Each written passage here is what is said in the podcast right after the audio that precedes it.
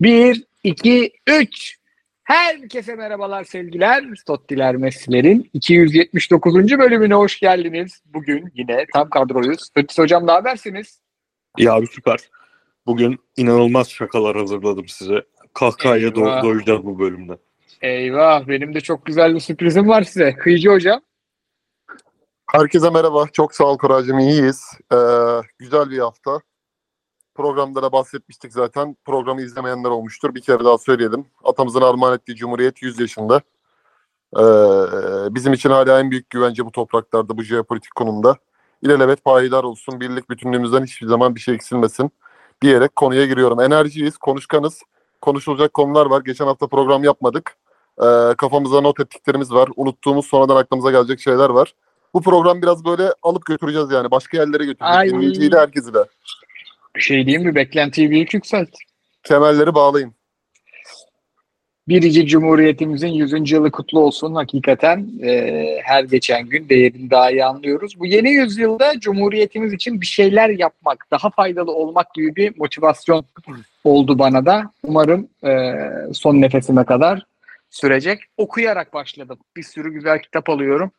Atatürk'ün hayatı, milli mücadele dönemi. Çünkü bilmeden, özümsemeden yeterince faydalı olmak kolay abi, değil. Çok böyle bir sürü Cumhuriyet Bayramı geçirdik. Ben sokaktaki coşkudan da çok büyük keyif aldım. İnsanların sımsıkı, ahlaklı, liyakatlı olmaya çalışan insanların aynı paydaşta, aynı odak noktasında buluşmak çok önemliydi. Adil olmayı isteyen, adil topraklarda yaşamayı isteyen, fırsat eşitliği isteyen insanların bunu göstermesi, bu yüzyıllık onur yoluna sahip çıkması çok önemliydi. Onu çok derin bir şekilde ve içten bir şekilde hissettik. Yani bir sabah uyanırsın ve hakikaten o günün pozitif olacağına beklenti içerisinde yürürsün ya, işine veya yapacağın bir yere girerken onu hissedersin ya. Yani bu haftayı öyle başladık. Umarım tatsız hadiselerde yaşamayız. Bir şekilde bizden sonraki kuşaklar, bizim çocuklarımızdan sonraki kuşaklarda o mutlulukla, o güvenle, o özgürlük inancıyla bu ülkedeki varlıklarını sürdürebilirler. Vallahi abi birebir katılıyorum. Fritz Agacım, ekleyeceğim bir şey var mı? Abi hepsine katılıyorum. Çok öyle bir şey söyledin ki faydalı olmak üzerinden. Benim çok faydasız bir merakım var 2 gündür. Yeni yüzyılın ilk maçı, yani ilk İstanbul takımı maçı. Pendik, Fenerbahçe, yani Fenerbahçe'nin oynadığı maç mı, Beşiktaş'ın oynadığı maç mı? Hani 29 Ekim akşam oynandı, 30 Ekim akşam oynandığı için Fener'in maçıdır değil mi? Bakayım mı hemen, dur. Hiç bakma abi, çok gereksiz bir merak. Yo, fikstür açık önümde. 29 Ekim pazar günü Pendik Fenerbahçe, dün Beşiktaş Antep. Yani ilk maç Pendik Fenerbahçe. O mu sayılıyor yani? Yeni yüzyıla girmiş sayılıyor muyuz o maça oynandığında? Mesela o maçla gereksiz bir meraktır. Yeni yüzyıla sokan adamı söyleyeyim mi? Söyle abi. Abdullah Avcı, Karagümrük, Trabzon. Kimse kusura bakmasın. Yani ben de sulandırmış olmamış. Ben hani yayında da uzun konuştuk. Ben de umarım gençlerimizin barınabildiği, gençlerimizin daha 18-19 yaşından karanlık bir gelecek değil de ümitli, mutlu olabilecekleri bir ülkede yaşayabilecekleri bir yer yaratırız inşallah. İnşallahlı olmuyor tabii bu. Yani inşallah dediğin gibi faydalı olacak işler yaparız. Öyle olur. O zaman menümüzü vereyim. Bu güzel dileklerimizden sonra. Önce size olan sürprizimi söyleyeceğim. Ya bunu sürpriz yapmamalıydım bence ama ilk defa başımıza geliyor 8 yıllık podcast ömrümüzde. Ondan sonra Beşiktaş maçını konuşacağız. Sonra Pendik Fenerbahçe. Ondan sonra Rize Galatasaray. Beşiktaş'ın ideal 11'ini soracağım size yeni dönemde. Fenerbahçe'de stoper sorununa dair bir şeyler soracağım. Bayağı kötü haberler geliyor. Ama takım çok iyi. Takımı da öveceğiz. Galatasaray'da ideal orta saha üçlüsünü soracağım. Onun dışında Anadolu'dan notlarımız var. Kıyıcı hocam Abdullah Avcı'nın yeni dönem ilk maçını izledi ve Trabzon 0 isabetli şut attı. Merakla bekliyorum o maçı. Sonra fikstüre bakacağız ve soruları cevaplayacağız. Bayağı bir soru gelmiş ve kapatacağız. Abi vereyim mi sürprize? Gönder gelsin abi. Tottiler Messiler'in yeni istatistik sponsoru SportsBase ile anlaşmış bulunuyoruz. Bugün podcast'ten yarım saat önce Murat Bey'le telefonla konuştuk. Önce Bein Sports duyuruldu. Biz yani bir sponsorluk değil bu, işbirliği anlaşması.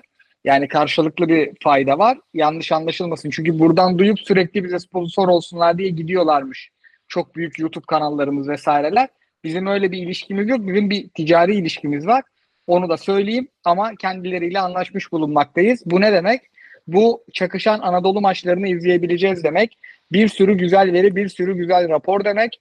Biz işimizi çok ciddiye alan, kendini çok ciddiye almayan 3 tane adamız. O yüzden de gerçekten yani birçok markanın sponsor olup direkt bankaya parayı yollamasından daha çok mutlu ediyor bizi bu haberler. Diye emrivaki yaptım abi. Ne diyorsunuz bu habere? Abi hayırlı uğurlu olsun. Yani hem onlar bize çok şey katacak hem de biz onların hazinesinden faydalanacağız. Genel anlamda bizim zaten hani özellikle profesyonel yaptığımız yayınlarda da bu bizim için çok önemli bir veri. Yani işte oradaki o pas arası geçiş oyunundaki keskin roller, yani bazı stoperlerin aslında gerçekten çok iyi stoper olmadığını zamanla alınan data analizleri, Süper Lig'deki birçok oyuncunun verisi bizim açımızdan hem buradaki odak noktamıza faydalı hem de yayınlarımıza çok faydalı Avrupa futbolundaki. O yönden çok sevindim. Hayırlı uğurlu olsun. Yeni bir macerayla atılıyoruz o zaman. Evet ya. Bu hafta hesabımız açılıyor hafta içi. Abi bizim hangi istatistik sağlayıcıdan bu verileri aldığımız bizim için önemli. Bizim kafamıza yatan insanlar olması gerekiyor biraz. Çünkü biz maçı istatistik üzerinden konuşmak değil, izlediğimiz maçı doğru verilerle anlamlandırmak isteyen insanlarız. Hani istatistiği oyuna anlam veren, keyif veren bir tarafı olarak görüyoruz. Oyunu tamamen merkezine alan bir şey değil. O yüzden bu verileri bize veren insanlar da önceki tecrübemizde çok oyunu doğru yerden bakan, istatistikleri olan insanlardı. O yüzden ben de sevindim abi bu haberi. Vallahi ben de abi yani biraz düşüktüm bugün. İş çok yoğun geçmişti ajansta. Ama telefon gelince çok mutlu oldum. Bayağı enerjim yükseldi deyip Beşiktaş'a geçelim. Beşiktaş çok enerjimizi yükselten bir top oynamıyor ama ben yine size enerjiyi biraz yükseltecek bir şeyler hazırladım abi. Maalesef Beşiktaş maçını Şumudika ile konuşmaya başlayacağım. Biz Kıyıcı hocamla, Fritz hocamla beraber izledik maçı. Ki harbi büyük keyif. Hem şakalar hem analizler beraber yapıyoruz. Keşke her maçı beraber izlesek. Abi bir 5-3-2 var ama tutucu orta saha yok. Gradel, Maxim, Furkan ki yani Galatasaray çıkamaz önüne bu üçlüyle. Ama Beşiktaş bu üçlüden bire topu alamadı. Hem Şumudika'nın planına hem de Beşiktaş'ın karşılık verememesine ne diyorsun diye ilk önce Fritz hocama sorayım.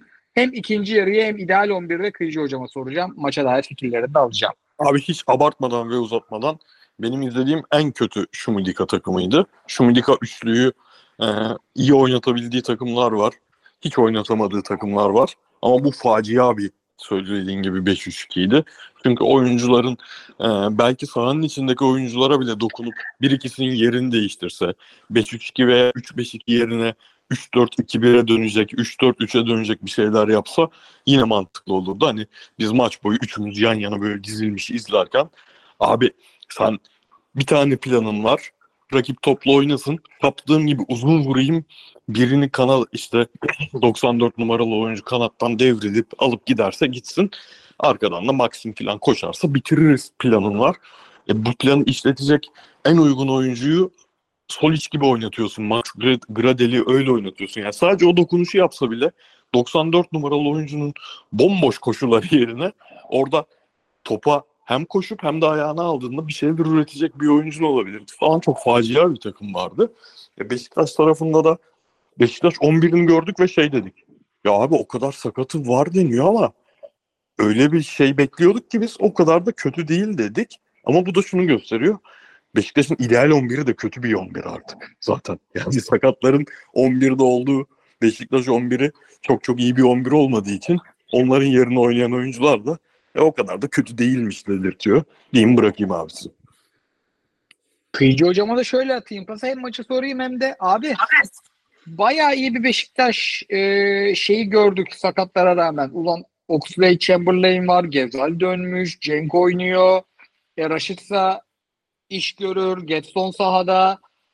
bir şeyler görürüz. Beşiktaş iyi bir top izletir dedik ama sanki Beşiktaş'ın yeni yönetimle gideceği bir böyle daha küçük 10-12 kişilik bir kadroya ihtiyacı var gibi. Çünkü Burak Yılmaz'ı da çok zorlandığını görüyoruz. Hem kenarda hem de antrenmanda bayağı kötü haberler de geliyor. Hem maça dair hem de sence ideal Beşiktaş 11'ine dair görüşlerini alalım. Fritz hocamla paslaşarak ben de yazacağım 11'e. Abi tabii şimdi güzel bir pazartesi günü İstanbul akşamı. Tribünde bayraklar. Beşiktaş mental anlamda ligden uzun süre oldu kopalı. Taraftarlar yine de stadı doldurmuş. Bu kadar kötü yönetimin sergilediği performansa, oyuncu grubunun dağılmasına, teknik adam değişikliğine rağmen. Tabii her ne kadar da kötü günlerde olsa Beşiktaş oyuncuların bir kere her şeye rağmen bir reaksiyon vermek istediğini gördük. Yani bunu sahada ne kadar kesip görmek netice verse de yani Abubakar'ın yokluğu, Ghezzal'ın maçın içerisinde kaldığı süredeki yaptığı top kayıpları özellikle başlarken sağ tarafta arkada Onur Bulut'un oynadığı performansta bir türlü maça girememesi. Gaziantepspor'un Şumedika'nın gerideki beşli savunma, katı savunma attı. Yani beşli diyebiliriz, 5-3-2 diyebiliriz ama bu beşli başka bir beşli abi. 3 tanesi kesinlikle kıpırdamıyor. Arda, Enkulu ve Jiraboji sabit kalıyorlar. Kenardaki Mustafa Eskellaç ve Morais de gitmiyor abi. Yani tek at beşli bir savunma. Kesinlikle bunu aşmak için ne geçiş oyununa zaten kontra hiçbir şekilde fırsat yok. Set oyunu oynamak istesen de set oyununda bunu aşabilecek bu kadar top kaybıyla bir set oyunu çabası yok. Senin bahsettiğin gibi az önce Oxlade-Chamberlain'in biraz böyle klasını göstermeye çalıştığı zaman zaman ufak ufak parlamalarını sergilediği bir ilk yarı. Bütün plan zaten Riascos, yanılmıyorsam Kolombiyalıydı. Kolombiyalı forveti uzun toplarla arkada Necip ve Bailey'i birbirine çarptırıp oradaki devreyi kesip oradaki kontra kovalamasıydı Şumirika'nın planı. Tabii bu kısır planla ilk yarı berabere bitti. Bir diğer hadise de 21. dakikada oyuna giren Arda Yakup Kılıç'ın Burak Yılmaz tarafından sahaya atılması ve maçı izlerken hatta Nihat Hoca da dedi ya gençleri Burak Yılmaz dedi şu an doğru olanı yapıyor dedi. Gençleri sahaya atıyor dedi. Yani bir şekilde bir iki topçuyu kazandırsa öz kaynaktan Beşiktaş'ın her zaman yıllardır 80'lerden bugüne kadar hep yapmış olduğu öz kaynaktan oyuncuyu çıkartma portföyünü düşündüler. Tabii 81. dakikada oyundan almasına da tepkiler oldu. Neden oyunu aldı dedi. Belki hoca onu 60 dakikalık hani nefes gücünü sahadaki duruşunu 60 dakikalık görmüştür. Çok da sahada ezilsin istememiştir. O yüzden almıştır. Bunlar teknik adam tercihidir. İkinci yarıda tabii Beşiktaş'ın gol atması için az önce anlattığım tabloda ne gerekiyordu abi? Duran toplar. Yani işte Salih'in bir korner golündeki atmış olduğu vuruş ve Burak Yılmaz'ın da o ardından hemen Amir'le orta sahayı güçlendirme çalışması. Kırmızı kart gördüğü ana kadar. Hali böyle olunca da tabii şimdi Gaziantep golü yedi ve alanlar biraz açıldı. Çünkü onlar artık 1-0'a razı değil. Haliyle çıkması gerekecek. O boşluklara Rashica'yı sokmak istedi Burak Hoca.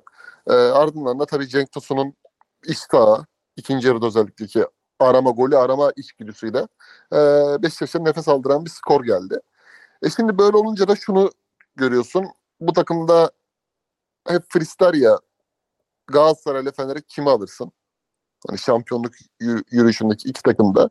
Dünkü Beşiktaş'tan herhalde kimseyi almazsın yani. Kazanmasına rağmen Galatasaray'la Fener'de direkt oynar diyebileceğim bir oyuncu performansı göremedim ben. Çünkü hala bir takım değil, topluluk gibi bir sahada duran Beşiktaş var. Yani burada Zaynutdinov o bölgenin adamı değil. Arada bir iki sürpriz şut atıp tribüne heyecanlandırıyor. Gedson Fernandes zaman zaman parladığı anlar oldu ama ben performansını çok iyi bulmadım halen. Hani belki bir Gedson alabilirsin görüntüye göre şu haliyle. Oxlade-Chamberlain bir şeyler yapmaya çalıştı ama hala net değil. Yani bir Fred değil o bölgede ve Torreira değil. Buna rağmen katı savunma yaşayıp da galip gelmek güzel. Beşiktaş 19 puan yaptı. Yani en yakın rakibi Adana Demir'in 1 puan gerisinde 4. sırada zirve yarışından uzak ama hala kovalamaya devam etmesi önemliydi. O açıdan da çok da bir şey konuşacak bir şey yok. Zaten siz çok güzel çıkarttınız yani. Max Gradel'in iç oynadığı pozisyondaki verimsizliği mesela buralara değiştirmesi lazım Şumirika'nın. İlk Antep'le ilgili bu sezon ilk defa net izledim.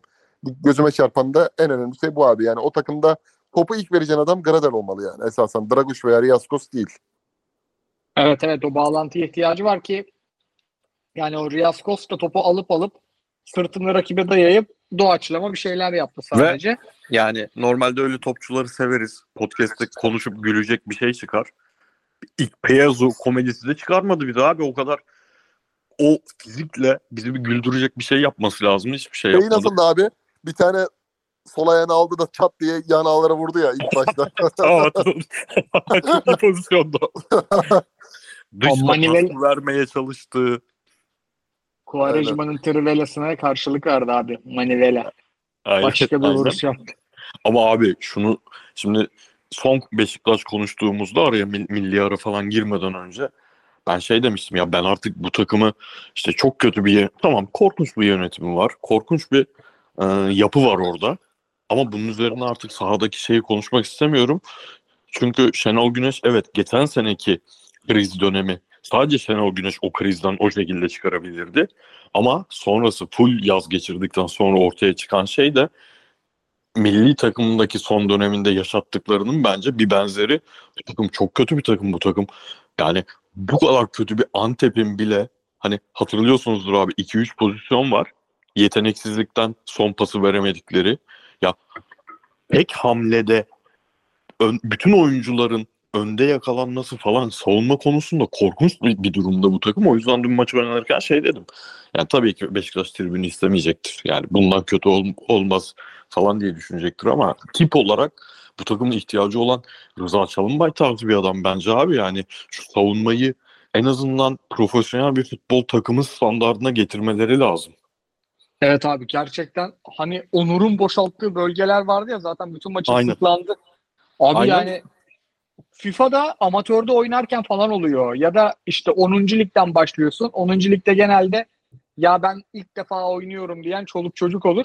Onlarla oynarken gördüğün boşluklar onlar. Ne yapacağını şaşırırsın oynarken yani. Aynen abi. Ve şöyle bir göz önünden geçirelim. Bruges maçı, Adana Demirspor maçı, Trabzonspor maçı, Lugano maçı, Bodo Glimt maçı ve bu maçta bile bu maçta tamam 2-3 tane oldu ve bitiremediler ama yani o maçlarda yenen o goller işte iyi oyuncu almadık, yeterince kaliteli bir futbolcu grubumuz yokla açıklanacak şeyler değil bunlar artık yani.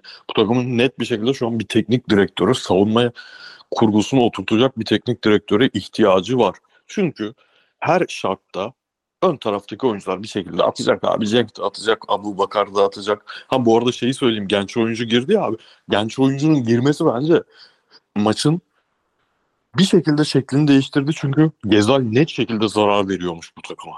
Ya evet. O kadar hareketsiz gideyim kıçımı taç çizgisine bırakayım ve o yapacağım orta için takımı 20 saniye bekleteyim futbolcusuna dönüşmüş Ghezzal. Yani tabii ki sakatlıklarında etkisi vardır ama ondan sonra net şekilde çünkü belki ayağına top geldiğinde bir şey yapamadı ama zaten forvet oyuncusuymuş sanırım. Sürekli kendini Cenk'in yanına atmaya çalıştı ya. Rakibin 5-3-2'sini net şekilde bozdu bence onun o hareketleri. Evet. Zaten bir şekilde onun o karıştırmasından ya gelecekti. Gol ya Kıyıcı'nın dediği gibi duran toptan ya da penaltıdan falan gelecekti. Öyle oldu. Bu arada son notumda ben Rashica için hep şey diyordum ya abi. Ya bu adam niye hayatı boyunca sağ kanat oynamış gibi davranıyoruz? Geçen sene Galatasaray'da da öyle davranıldı. Sağa geçtikten sonra. Burada da direkt sağ kanat oyuncusu Ghezzal varken alınır mı falan diye konuşuluyor.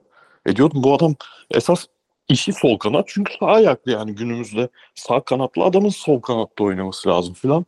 Ama dün şeyden emin oldum yani tamam sol kanat oynar ama büyük takımda sol kanat oynamaz. Sadece kontra kovalayan bir takımın sol kanat oyuncusu olur. O da çok net belli oldu.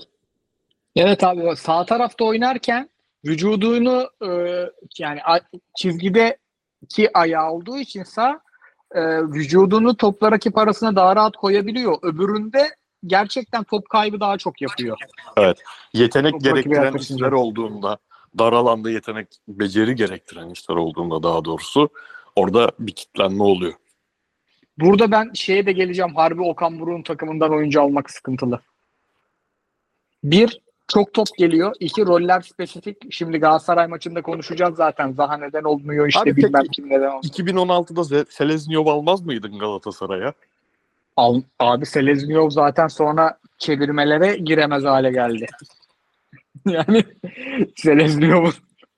Selezniyov sahaya çıkamazdı ki. Diyelim ya, ideal 11'i konuşacaktım da gerçekten çok tatlı bir konu değil ama ben şey görmek istiyorum. Demir Ege, Ghezzal, Oxlade-Chamberlain üçlüsü. Oo, Demir Ege diyorsun. Evet abi, o çocuğun bacaklar falan uzun. Bir de harbi o savunmanın önünde oynamasına rağmen dribbling yapabiliyor. Oxlade-Chamberlain de yapabiliyor. Ghezzal zaten yani o mevkisinden iyi dribblingçilerinden. Yani hazır bu takımda tam bir oyun oturmamışken o top taşıma özelliği çok iş çözer. Ben bir defa Beşiktaş izledim. Hat kıramıyor abi. Beşiktaş evet. Hat kıramıyor. Evet o işte ve hani oyuncuların seviyesini diğer oyuncuların, Demir Ege'yi az çok artık biliyoruz da diğer genç oyuncuların seviyesini bilmeden konuşuyoruz ama dediğin gibi şu takıma 7-8 tane net oyuncuların yanına 1-2 tane o tip şey artık ligin şurasında 10 puan olmuşken fark 11 puan olmuşken lazım gibi görünüyor. Abi 11 yapmayalım ama %100 sağlıklıyken oynaması gereken oyuncuları sayalım ya. Rashica bence. Sağda Rashica mı kullanırım diyorsun. Ghezzal'den evet. Ümidi kestin. Bu arada Fanatik'e girdim az önce. Fanatik'teki başlık şey Rashica, Ghezzal fotosu. Altta da manşet Beşiktaş'ta sakatlık şoku. Abi nasıl yani? Beşiktaş'ta sakatlık şoku olması için o haberi tıkladığımda Ghezzal'in sakatlanmamış olması lazım. Aynen. Nasıl abi bir manşet ya? Rashica, Abubakar, Jetson, Oxlade-Chamberlain, Ox, Masuaku, evet, Koli. Emin değilim de yazdım. Abi içlerinde en iyisi o değil mi? Stoper net bir, yani o eldekiler bunlar. Bir tane stoper koysanız birinci stoper kimi koyuyorsunuz? Koli değil mi? Koli. Şey gibi, maalesef Hasan Şaş gibi. Ben Demir Ege'yi yazıyorum. Orta sahayı tamamladık o zaman. Orta saha net. Jetson, evet. Demir Ege, Ox. Sol tarafa Cenk yoksa Semih yazıyorum. İkisi de uzak forvet. Güzel. Sağ tarafta artık Allah ne verirse. Sağ taraf Rashica, sağ beke hala yok. Onur koyarım. Ha, beki onu ben de Onur koyarım. Hiç olmadı Necip'i koyarım ya. Aynen. Ya bu savunma olayı nedir böyle? Kıyıcı sen ne diyorsun abi? Abi ben hep kafam kadroya gidecek. Kadro yapayım olmazsa. Karışacak çünkü. Tamam. Mert veya Ersin hangisi sağlıklıysa onu koyarım abi. Herkes sağlıklıyken söylüyoruz değil mi? Tabii. Tayyip Talha'yla Koli'yi koyarım. Stopere. Tayyip Talha sonuçla Koli'yi koyarım. Sol tarafa Masuaku'yu koyarım abi. Sağ tarafa Rozier ile yolları kesin ayırırım. Onur Bulut'tan devam ederim. Onur Bulut'un önüne sağ tarafa Rashica'yı koyarım. Merkeze form durumuna göre Salih ya da Amir'i koyarım. Yanına Getson'u koyarım. Sol tarafa Bahtiyar'ı koyarım sol kanat. Sol önde. Cenk de Abubakar'ı da santrafor yaparım. Sana bir şey söyleyeyim mi? Galtiye gözleri doldurdu geliyor şu an. 4-4-2 abi. Bu takımın bence bir yerden bir kıvılcım bulmasının tek yolu bu kadronun 4-4-2. Getson'un yanına kimi koydun? Getson'un yanına abi sağlıklıysa Amir'i ya Salih'i koydum. Performansına göre. Okey abi. Ya bir tane 6 kesici, bir tane de 8 ön tarafa motor. Bu arada savunma arızalarını çözebilecek bir 4-4-2 bu. Bir taraf Rashica, bir taraf... Evet. Şeyde Onur, Rozier'i paketledim ya abi mesela. Rozier ile Ghezzal'ın ikisini birden gönderirim. Çıkabileceğim şekilde maaş yükünden kurtulurum. Onur'la da Tayfur Bingöl'ü sağ beki yedeklerim. Sol tarafta Masuaku bana yeter. Önünde de Zaynutdinov en azından sol kanat oynayabilen, CSK'dan bilinen bir oyuncu. Kazakistan milli takımlarının bunu yapabilecek bir oyuncu. Sen böyle bir şey yaparsan zaman zaman 4-2-4'te de Antrebiç'i solda kullanabileceğin bir opsiyon yaratırsın. Bir görme opsiyonu yaratırsın. Hatta Muleka'yı da ikinci santraforda performans arttırıcı kullanabilirsin. Abi Masuakum bana yeter dedin ya. O kadar kurt teknik direktör açıklaması ki bu. Masuakum bana yeter.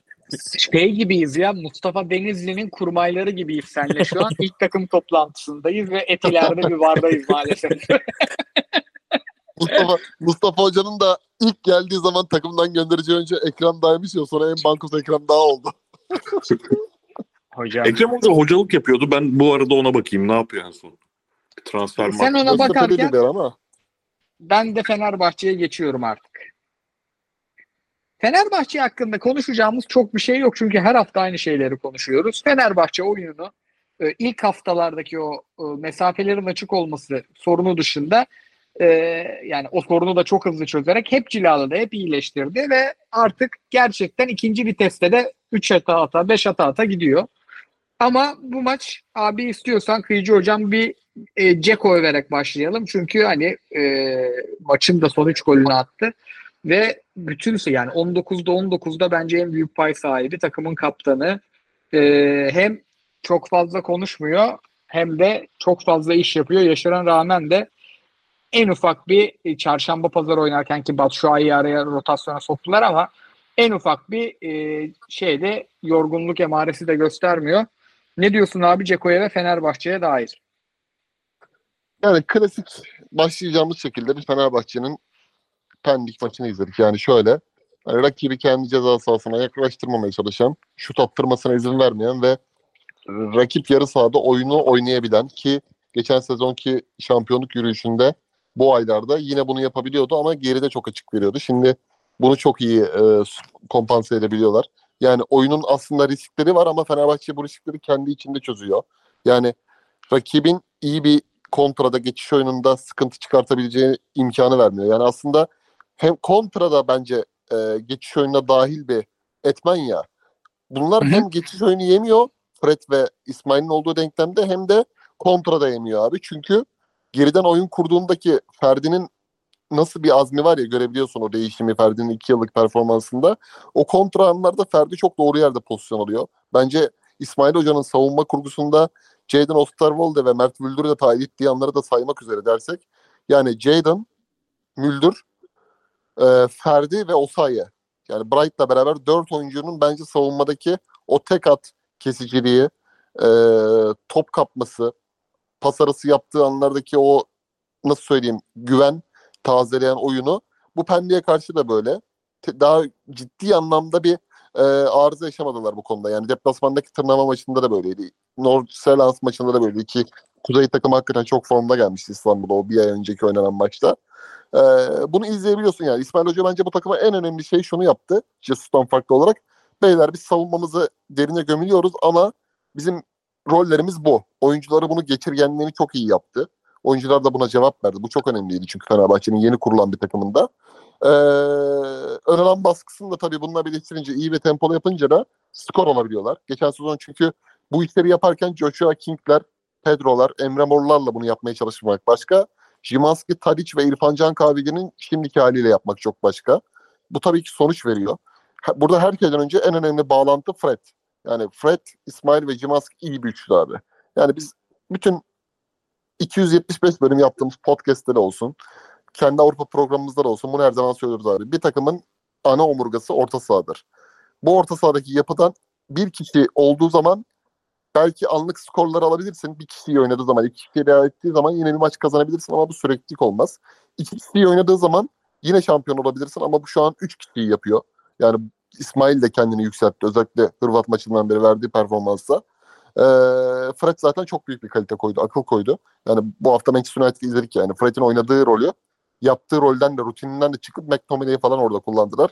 Paspas ettiler yani. Abramat'la McTominay paspas oldu. Fred şu an gitse United'da banka 11 çıkar halen. Onu söyleyebilirim. Tabii Fred'in sakatlığı ciddi ise bu en önemli bir sıkıntı yaratıyor. Çünkü Fred oyunun bence en önemli parçası. Tadić'ten de Szymański'den de daha önemli bir güç Fenerbahçe için. Yani zaten beklenen üzere Pendik maçı çok fazla zorlanmadan, tempoyu da çok fazla attırmadan bir büyük takımın küçük orta ölçekli bir takımla oynadığı maçta sergileyeceği bir performansı gösterdiği maç oldu. Her şeye rağmen 19-19 galibiyet güzeldi Fenerbahçe için ama ben 2 hafta önceki bir tweetimde de bunu belirttim. En ciddi sınav Süper Lig için şu ana kadar denk gelen önce Trabzonspor maçı, Abdullah Avcı'nın oyundaki Fenerbahçe'yi bypass etme gücü ve işte oradaki o İsmail Kartal'ın çizdiği rollere karşı verebileceği antitez cevap çok önemli. Özellikle Fred ve Bekao'yu kaybetmişken Fenerbahçe'nin burada önemli bir sınavı olacağını düşünüyorum. Keza Adana Demir deplasmanına da gidecekler. Onun dışında şu an Fenerbahçe çok daha zorlu rakiplerle oynamadı diye bir görüş hakim özellikle Galatasaray timeline'ında ama Ben buna nispeten katılmıyorum. Nispeten katılıyorum. Özellikle bu haftadan sonra daha güçlü, daha zor maçlara çıkacaklar. Buraya sakatlarla girmesi de bence çok büyük handikap oldu İsmail Kartal Hoca'nın. Onu soracaktım ben de Fritz Hocam'a. Şimdi Fenerbahçe'nin ilk haftalardaki daha az lezzetli oyunuyla şu anki lezzetli oyun arasındaki fark Bekao, Ciku ikilisi ve İsmail'in de bu oyuncular biraz daha öne çıkınca, baskıya destek olunca form tutmasıydı. Şimdi Bekao, Ciku ikisi de bozuldu. Yani birinin yanında Samet olunca çok sırıtmıyordu ya da ne bileyim Serdar Aziz girince ki Serdar Aziz de ameliyat oldu. Bekao yaklaşık 3 ay yok deniyor. Ciku da bayağı yok. Abi bu Fenerbahçe'nin oyununu geriye götürür mü yoksa öyle bir orta saha gücü var ve hücumcuları o kadar iyi topu saklayabiliyor ki Fenerbahçe stoperde çok fazla sıkıntı yaşamadan bu süreci aşabilir mi sence? Abi onu belirleyecek tek şey şu bence. Rakiplerin alacağı pozisyon. Çünkü ben şu an tabii ki Ciku çok kıymetli. Dediğin o şeyi sağlayan yani Fenerbahçe'nin ligin ilk haftalarında takım boyu uzamasın diye daha kapalı savunma yapıyor. Böyle biraz lüzumsuz kendi sahasında pas yapıyor. Görünen düzenden şu an izlediğimiz en azından 2 hafta öncesine kadar çok daha lezzetli halini izlediğimiz futbolunu sağlayan şey Ciku'nun form tutmasıydı. Hem önde oynatmasıyla hem de topu ayağına aldığında önünde İsmail'le kurduğu bağ ile birlikte bunu sağlamasıydı. Bu önemli, bu önemsiz demiyorum. Ama böyle Fenerbahçe stopersiz ne yapacak bakalım denecek bir durum olduğunu düşünmüyorum. Çünkü lig ortada abi. Lig çok ortada derken lig durumu meydanda. Lig ortada deyince sanki çok bir sürü aday varmış ligi almaya gibi oldu. Durum meydanda abi. Bu çok fazla etkileyeceğini düşünmüyorum. Düşünmeme sebebim şu. Şu an takımlar geçen sene Galatasaray'ın serisinde olduğu gibi şu an Fenerbahçe'ye karşı çözümü çünkü korkutucu bir hücum takımı bu. Çok korkutucu bir takım. Çözümü şunda buluyorlar. Ben mümkün olduğunca 6 tane oyuncuyla ceza sahamın önünü kapatayım. Hatta duruma göre bazı takımlar 8 tane oyuncuyla falan yapmaya başladı bunu. Ben önde bu takıma yakalanmayayım diye düşünüyorlar. Ben bunun mesela hata olduğunu düşünüyorum. Çünkü daha ligin 2. haftasına itibaren ben demeye başladım ki bu benim gördüğüm en iyi karambol takımlarından biri olabilir. Karambolü burada çok olumlu bir şey olarak kullanıyorum. Organize karambol. Fenerbahçe Pendik maçında bile yani tıngır mıngır oynadığı, çok rahat 3-0'a 4-0'a getirdiği maçta bile 4-0 iken ceza sahasında ve doğru pozisyon almış olarak 5 kişiyle 6 kişiyle bulunuyor. Mesela ya 4. gol ya 5. gol. Abi topa dokunmadılar ama İrfan'ın aldığı pozisyon, Osayi'nin aldığı pozisyon. İrfan ceza sahasının içinde pozisyon alıyor. İrfan geliyor half space, uzun zamandır demedik. Half space'de pozisyon alıyor. Sağ bekin alıyor. Böyle olunca Deko'nun başındaki adam sayısını eksiltiyor. Şimdi atacak, o golü atacak Fenerbahçe sana. Bir önde baskı görecek miyiz? Bir daha cesur futbol görecek miyiz? Onu görürsek o zaman Diego'yu Tadic'i geri koşturmaya başladığı zaman belki o zaman deriz ulan Ciku olsaydı, Beka olsaydı. Özellikle Ciku olsaydı. Ama şu anki durumda hiç ben Fenerbahçe'nin epey bir süre o krizi yaşayacağını düşünmüyorum. Hele Abdullah Avcı Trabzon'la hiç düşünmüyorum abi. Abdullah Avcı biliyorsunuz benim şey olarak takıntılarımdandır. Büyük maç performansı hiç beğenmediğim bir hocadır. Fenerbahçe'yi şahmat ettiği denilen maçta bile Fenerbahçe 10 kişi kalmasa 2 sene önce yani topu Fenerbahçe oynuyordu o maçta abi. Doğru.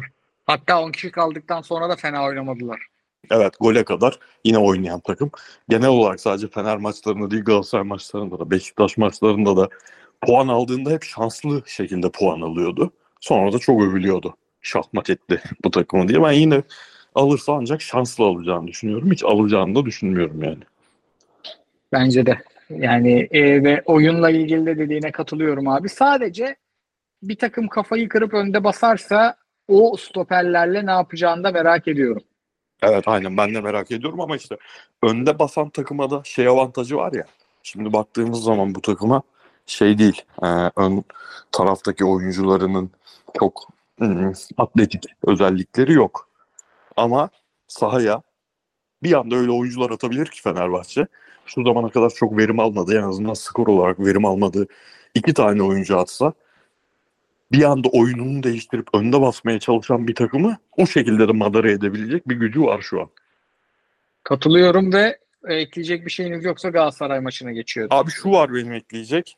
Ben şey demiştim. Vay şeyde olduk böyle sürekli. Ben şöyle demiştim, böyle demiştim. Adamı da olduk bakalım. Allah bizi ne kolumlara düşürecek daha.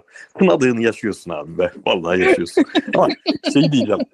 Abi şampiyonu biraz abartarak söylemiştim ama Fred'le Torreira'nın hangisini daha çok maça çıkarsa o takım şampiyon olacak gibi görünüyor dedim. Şimdi Fred'in sakatlığı o açıdan kritik. Yani ben ligin bu noktasında çok önemli olmayacağını onun da çok düşünüyorum ama dedin ya abi İsmail, Fred, Şimanski müthiş bir üçlü. Ama bu üçlü gerçekten Fred'den çok daha dünyada iyi orta saha bulabilirdi Fenerbahçe. Ama İsmail Şimanski ikilisini bu şekilde tamamlayacak bir oyuncu bulamazdı ya. Katılıyorum. Yani hem ya öyle bir şey ki adam aslında 6 numara değil ama 6 işlerini görebiliyor. 6 işlerini yeterince göremiyor. 8 için de yeterince skorer değil ama 6 işlerini yeterince gören 6 numarası da var. Skorer 8 numarası da var. Yani tam arataş herif. Aynen abi. Aynen. Diyelim Galatasaray'a geçelim. Abi Galatasaray'a geçmeden önce, yani Rize maçına geçmeden önce senin geçtiğimiz hafta ben podcast'te sorulara hazırlamadan önce genelde bir önceki bölümün akışına bir bakarım. Bir fikri takip yaparım ki biraz kendimize dalgada geçmek için açıkçası. Hani hangi maçları bildik bilemedik vesaire. Senin lafın çok hoşuma gitmiş. Onu sen konuşurken yazmışsın. YouTube yayınında da olabilir. Bu eve geldiğimde podcast setlerimize yazmışım. Bayern maçından beklentini sorduğumda demişsin abi sen. Yani skor vesaireyi konuşmam da ben böyle bir karakterli, kişilikli bir oyun bekliyorum. Yani ne oynadığını Galatasaray'ın görmek istiyorum. Ondan sonra skor ne olur? Zaten onu biraz Bayern belirlere getirmişsin. Gördün mü abi oyunu Bayern maçında? Oradan başlayalım. Bayern maçından sonra yapamadık podcast. Tabii canım. Abi ne onun adı? Bu arada podcast yapamadık da sizin yayınında söyleyelim hocam. İzlemeyen, bilmeyen vardır. Çünkü çok sıcağı sıcağına oluyor ya o yayınlar. Mesela ben sizin RT'leri görmüyorum. Bu akşam şuradayız falan. Görmeyen epey insan vardır bu arada. Bence onları arada canlandırın. Abi gördüm. Bir de ben hani böyle gurur kelimesini futbolda çok kullanmamaya çalışan bir insanım ya. Ben ilk yarı bittiğinde de değil. Böyle 55'te falan. Ulan gurur duydum be falan yaptım böyle. Yolluş triplerine falan girdim. O açıdan önemliydi çünkü o maç maçı değildi. Hani ya çıktık bir denedik. Bir 20-25 dakika denedik. Gücümüz yetti maçı değildi. Galatasaray'ın gücü yetti. Galatasaray'ın gücü dünyadaki en tepe seviye takımlarının bile gücünün yetmeyeceği noktada yetmedi. O da nedir? Bu kadar iyi oyun, bu kadar çok pozisyon. Golü basit bir şekilde yediğin an düşersin ve Galatasaray golü yediği an ben zaten maçı bırakıp çıktım. Yani sigara içmeye çıktım. Çünkü emindim yani. Fiziksel bir şey değildi o tek. Çok zihinsel bir şeydi. Ve o zihinsel düşmeyi dünyada yaşamayacak takım yok. Yok yani. O yüzden bu herhangi bir abi biz de kendimizi kandırıyoruz iyi oynadık deyip adam 3 attı gitti. Maçı değildi. Bu başından düşme anı da dahil sonuna kadar çok karakterli bir futboldu. Karakterli bir takım oyunuydu. Ama beni biliyorsunuz beni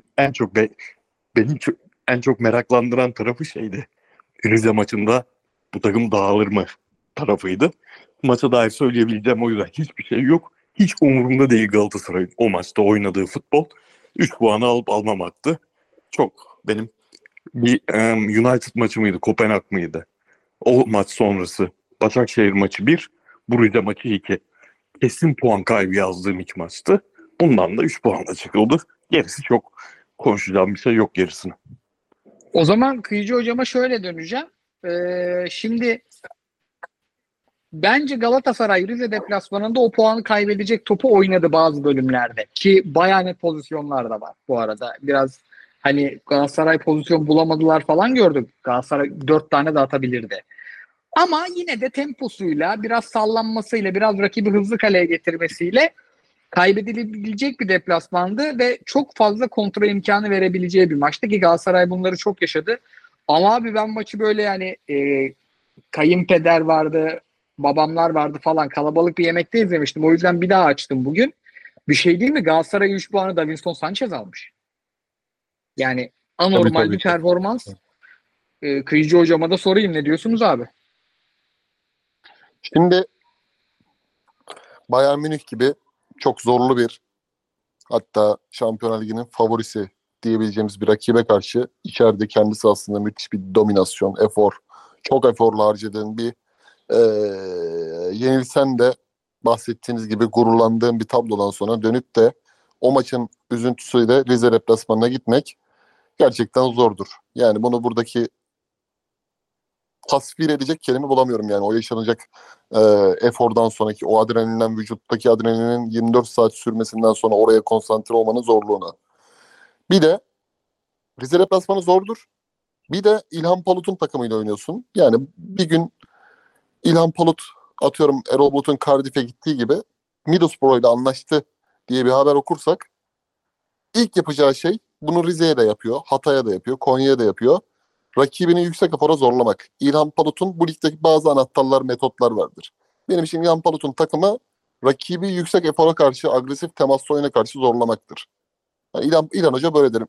Şampiyonşipe de gitse, Konya'ya da gitse, ikincilikte de olsa, Hatay'da da çalışsa rakibi koşturmaya çalışır. Rakibi yorgunluğundan faydalanmaya çalışır. Çabuk ataklarla rakibi geri koşturmaya çalışır. Onun stratejisi budur. Bu stratejide senin geldiğin noktaya değineyim özellikle. Davinson Sanchez'in kesiciliği, soğukkanlılığı, Rizespor'un uygun fırsatlarındaki, final paslarındaki iyi kullanamamasındaki yapmış olduğu savunma gücü, Abdülkerim'in zaman zaman yalpaladığı anlardaki onun açıklarını kapatması, Angelinho gibi bir oyuncuyla oynamanın yaşatmış olduğu tahribat, her şeyle nefis bir maç çıkarttı.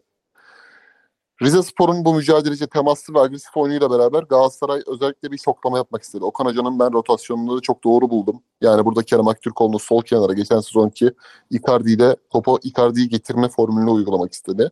Haliyle Mertens bağlantı oyuncusuyla başladı ve Zaha'yı sağ tarafa kullanmak istedi. Çünkü temaslı oyunda oraya bir şoklama yapmak gerekir ve bunu rotasyon içerisinde yapman gerekiyor. Çünkü rakibi seni çok yüksek tempoya zorluyor. İlk yarıdaki planda İlhan Palut'un takımını daha çok kadrajda gördük. Zaten o stat öyle bir stat ki abi. Yani top senin kalendeyken oradan çıkamayacak mısın gibi geliyor. Rizespor'un kamera açısı yani. Özellikle o hiç değişmez yıllardır. Hani atak yerken sen oradan çıkamayacak mısın gibi geliyor. Sürekli uzun vurmaya çalışman lazım gibi geliyor sana. Ama tabii Okan Hoca ilk yarıdaki planı İlhan Palut'un tutmasına rağmen çok radikal bir karar verdi. İkinci yarıya Ziyeh, Kaan Ayhan ve Oliveira müdahale etti. Özellikle ki buradaki hamleyle beraber de oyunun dinamiği, ayrı dinamiği biraz Galatasaray tarafına geçti. Çünü Rizespor, Jean-Jo Shelby ile beraber pas kalitesini biraz daha arttırmaya başlamıştı. Özellikle ilk yarının son deminde daha böyle bir gole dönük oynamaya, çünkü sen gol atamadığın zaman, rakip de senin üstüne geldiği zaman rakibin enerjisi bir tık daha cesaretleniyor ya. İlhan Palut da bunu uygulamaya başlayacaktı. Oradaki şoklama bence işe yaradı ve tempoyu biraz daha Galatasaray yavaş yavaş, kademe kademe kendi tarafına doğru geçirmeye başladı. Buna rağmen ilk yarıda da tabii gollük fırsatları vardı. Yani şeyi gösteriyordu maç bize. Ya Mertens ile Kerem araya bir zehir salsa Icardi atar. O hissiyatı da veriyordu yani. O sıcak tutmayı görüyorduk izlerken. Böyle bir pozisyonda da Galatasaray, Kerem ve Icardi'nin geliştirdiği atakta da Oliveira'nın savunmaya çarpan şutuyla beraber skor üstünlüğüyle geçirdi. Tabii Rizespor dönüş için tekrardan da bir gol bulma çabasına girdi ama yani maçı Galatasaray tecrübesiyle bitirdi. Yani özellikle Şampiyonlar Ligi yorgunluğundan sonra böyle bir deplasmanda Rizespor'u ikinci yarıda pozisyon vermeden işi bitirmek de önemli bir hadise. Çünkü kazanma alışkanlığı dediğimiz şey tam olarak budur abi. Yani Türk takımlarının Avrupa dönüşü, Fatih Hoca'nın özellikle son döneminde, Abdullah Avcı'nın Avrupa'daki her maçta rotasyon uğruna yaptığı, Sergen Yalçın'ın Beşiktaş'tan ayrılmasına neden olan viraj bu abi. uçurumdan aşağı yuvarlanır Türk takımları Şampiyonlar Ligi dönüşünde. Ama Okan Hoca bunu çok iyi bence etüt etti. Uyguladığı metotlarla beraber, teknik ekiple beraber kazasız belasız galibiyeti alarak döndüler. Böyle maçlarda oyuna bakılmaz. Skoru almaya bakılır. Galatasaray'ın çünkü yine böyle bir Bayern Münih deplasmanı ve Kopenhag deplasmanı olacak. Ki özellikle Bayern Münih deplasmanını bilmiyorum ama Kopenhag deplasmanında bir türbülansa giriyor gene takım. Yani orada bir Fenerbahçe maçı falan olabilir. Yanılmıyorsam ertelenmiş bir hafta içi maçı falan da olabilir. Fikstürü tam öyle anımsıyorum. Bu şekilde de Galatasaray'ın bence çok önemli bir 3 puana imza attığını söyleyebiliriz. Katılıyorum abi. Özellikle Old Trafford dönüşü ve Bayern, içerideki Bayern maçı dönüşü kazanması. Abi Fritz hocam sana da şeyi soracağım. Şimdi Galatasaray ideal 11'ini ezbere sayabildiğimiz bir takım ve bazı sürprizler var bunda. Kaan Ayhan Torreira ikilisi mesela. Sene başında FIFA'da Galatasaray'ı alanlar genelde bu ikiliyi kurmuyordur. Ya da FM'de şu an pek kuran yoktur. Hatta bir tavsiye vereyim. Benfica neden bilmiyorum beta'da Orkun Kökçü'yü kiralıyor. Torreira'nın yanında nefis oynuyor. Gereksiz bilgiyi de vereyim. Şimdi içeride ama Galatasaray gol atmak için oynayacak. 2 tane 6 numaraya ihtiyacı yok. Ve 3 tane 8 numarası var. Ndombele, Kerem Demirbay ve Sergio Oliveira. Sence Torreira'nın yanındaki ideal oyuncu kim? Lig için mi abi? Evet abi. İçeride Pendik Spor'a karşı oynuyorsun.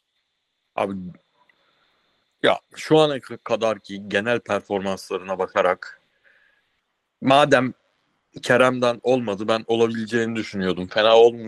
Fena olmayan performansları sonrası bence çok erken kızağa çekildi. Belki Avrupa gerekliliğiyle yeni bir şey denemek gerektiği için falan oldu ama her şeye rağmen yine bir şekilde Oliveira gibi duruyor abi ya. Bence de abi. Bence de. Değil mi? Bence değil mi? De. Yani çünkü ön taraftaki bir basiret bağlanma durumu var skorerlerde, skor kısmında.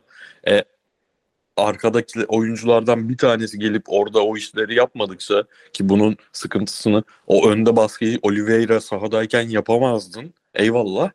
Ama işte bir tane sağlam gelmiş Oliveira'nın fiziksel olarak da düzgün bir halini çok istedik ya biz bu takıma. O yüzden istedik. Çünkü Torreira'nın gelip merkezden vurdu. Kaan Ayhan'ın gelip merkezden vurduklarını bir tane oyuncu içeri atabilse farklı bir şey konuşuyor olacaktık şu an Şampiyonlar Ligi tarafında. Neyse çok önemli değil.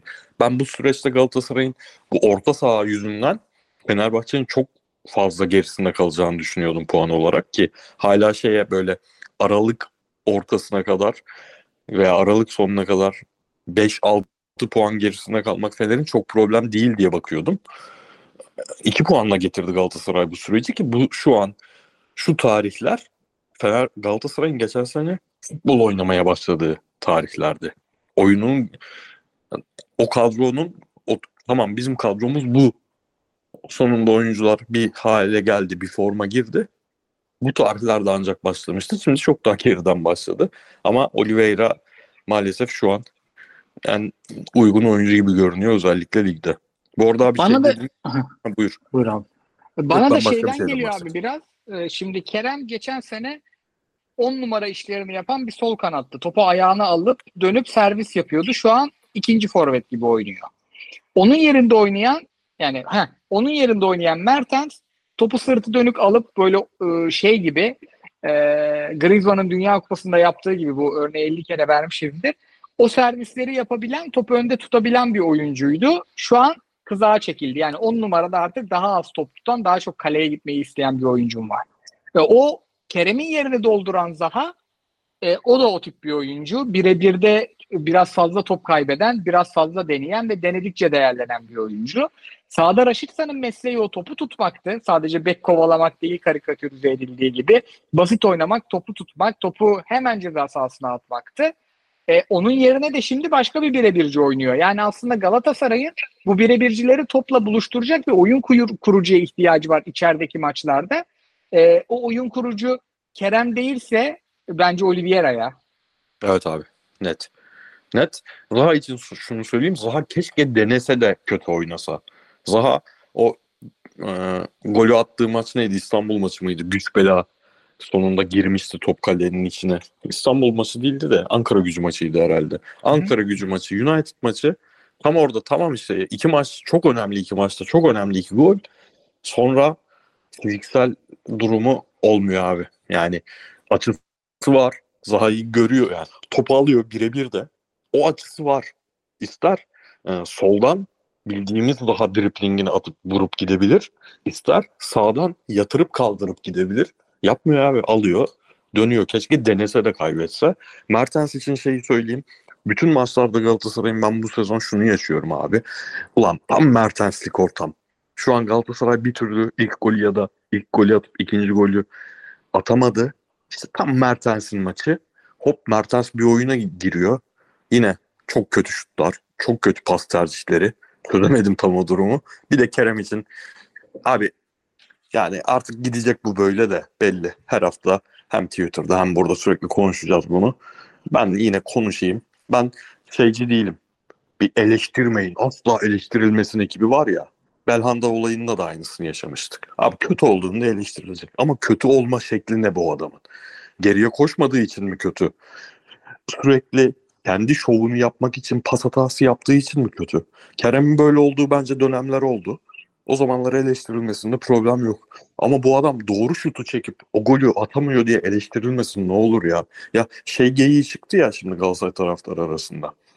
Dzeko hep boş kaleye gol atıyor. Takım ona müthiş pozisyonlar hazırlıyor. Icardi hep zor goller atıyor. Ya ben de bir Icardi hayranıyım da. Abi Icardi tamam hep zor goller atıyor da. Icardi her maç iki tane de çok kolay pozisyonda kalecinin önüne yuvarlıyor topu. Dağa taşa vuruyor topu. Icardi'nin kaçırdıkları. Hiç onlar olmamış gibi davranılıyor. Asla Icardi pozisyonuna sokamıyor Galatasaray takımı. Kerem kaçırınca o. Abi yani...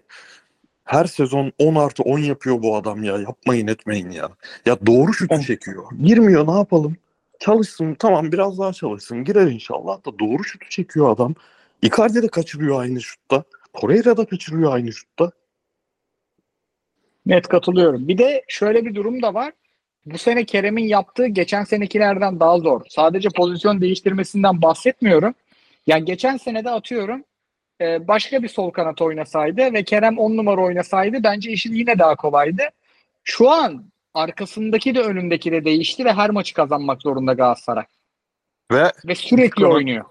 İki kanadında da yani 10 numara oynadığında Kerem, iki kanadında da hangisi oynarsa Tete, Zaha, Ziyech ya abi dur forma girecek, abi dur takıma alışacak, abi dur sakatlıktan çıktı topçusuyla acayip bir önde baskı eforu isteyen oyun oynayan bir takımda oynuyor bu adam ya. Evet. Yani dolayısıyla Galatasaray'daki ben Tete'den de Zaha'dan da iyi sinyaller de alıyorum. Özellikle Tete'den. Ben bayağı beğeniyorum. Ben de aynen abi. Şeyi söyleyeceğim ben bir de. Arda Turan demiş ya Kerem benden daha yetenekli diye. Aman Arda hocam yani sen bambaşka topçuydun. Yani Kerem'in Galatasaray kariyeri net olarak Arda'nın Galatasaray kariyerinden iyi de sen çok başka topçuydun sen hiç Kerem o seviyeye. Arda Atletico Madrid Atletico Arda şu Kerem'le 11'de olacaktı var ya. Aklıma ne geldi biliyor musun abi tam onu diyeceğim. Kerem hele Okan Hoca'nın yanında gösterdiği dönüşümden fiziksel tarafta topsuz oyundaki dönüşümden sonra ne Diego Simeone takımında ne oynar bu adam biliyor musun? Evet ama inşallah üçlünün solunda böyle şey gibi oynatmaya kalkmaz. Tom Alemar veya aynen abi ama benim kafada şey canlandı. Angel Correa'nın girip çözdüğü maçlardaki Angel Correa performansı. İkinci forvet. Evet. Bir de sürekli duvar olacak Morata var. Aynen. Aman. Neyse aman hiç karıştırmayalım orayı. O zaman Galatasaray'da ince geçiyor. Abi Pendik Kıyıcı söyledi ya Rize kamera açısı. Pendik inanılmaz bir rakip olarak geldi. Yani Pendik stadının açısı Rize'yi bir tık arattı mumla. İki maçtan da bak çok teknik taktik konuşmaya gerek yok. Bu maçlardan teknik olarak şunu söyleyebilirim diyen insan bence biraz şey yapıyordur yani bu maçlarda ne olup bittiğini anlamanın imkanı yok abi. Yani evet, tribünden izlemiş olmak lazım. Yani tek bir kadraj içinde 4 tane topçu görüyoruz. Geri kalanlar ne yapıyor hiçbir fikrimiz yok ki. Kesin abi. Harbiden Yani öyle analizini yapacağız 15-20 dakika desek tribünden izlememiz lazım. Aynen. Ki tribün açıları da iyi değildir eminim yani. Diyelim Anadolu'dan notları geçelim. Merakla beklediğim not. Hocam Abdullah Avcı Trabzon'a döndü ilk maçı. Kıyıcı hocam tabii ki de bu maçı kaçırmadı. Hep de kaçırırdı Abdullah Avcı'nın ilk maçlarını. Abi ne kahvemi koyayım ben. Ben bu sekans için. Tamam. Aç sesi abi. Aç sesi, kapa mikrofonu. Başlıyor. Şov başlıyor.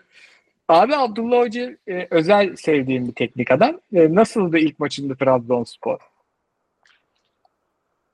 Abi şöyle diyebiliriz. Yani bir teknik adam değişikliğinden sonra ilk maçı kazandı Trabzonspor pazartesi günü Alanyaspor'a karşı.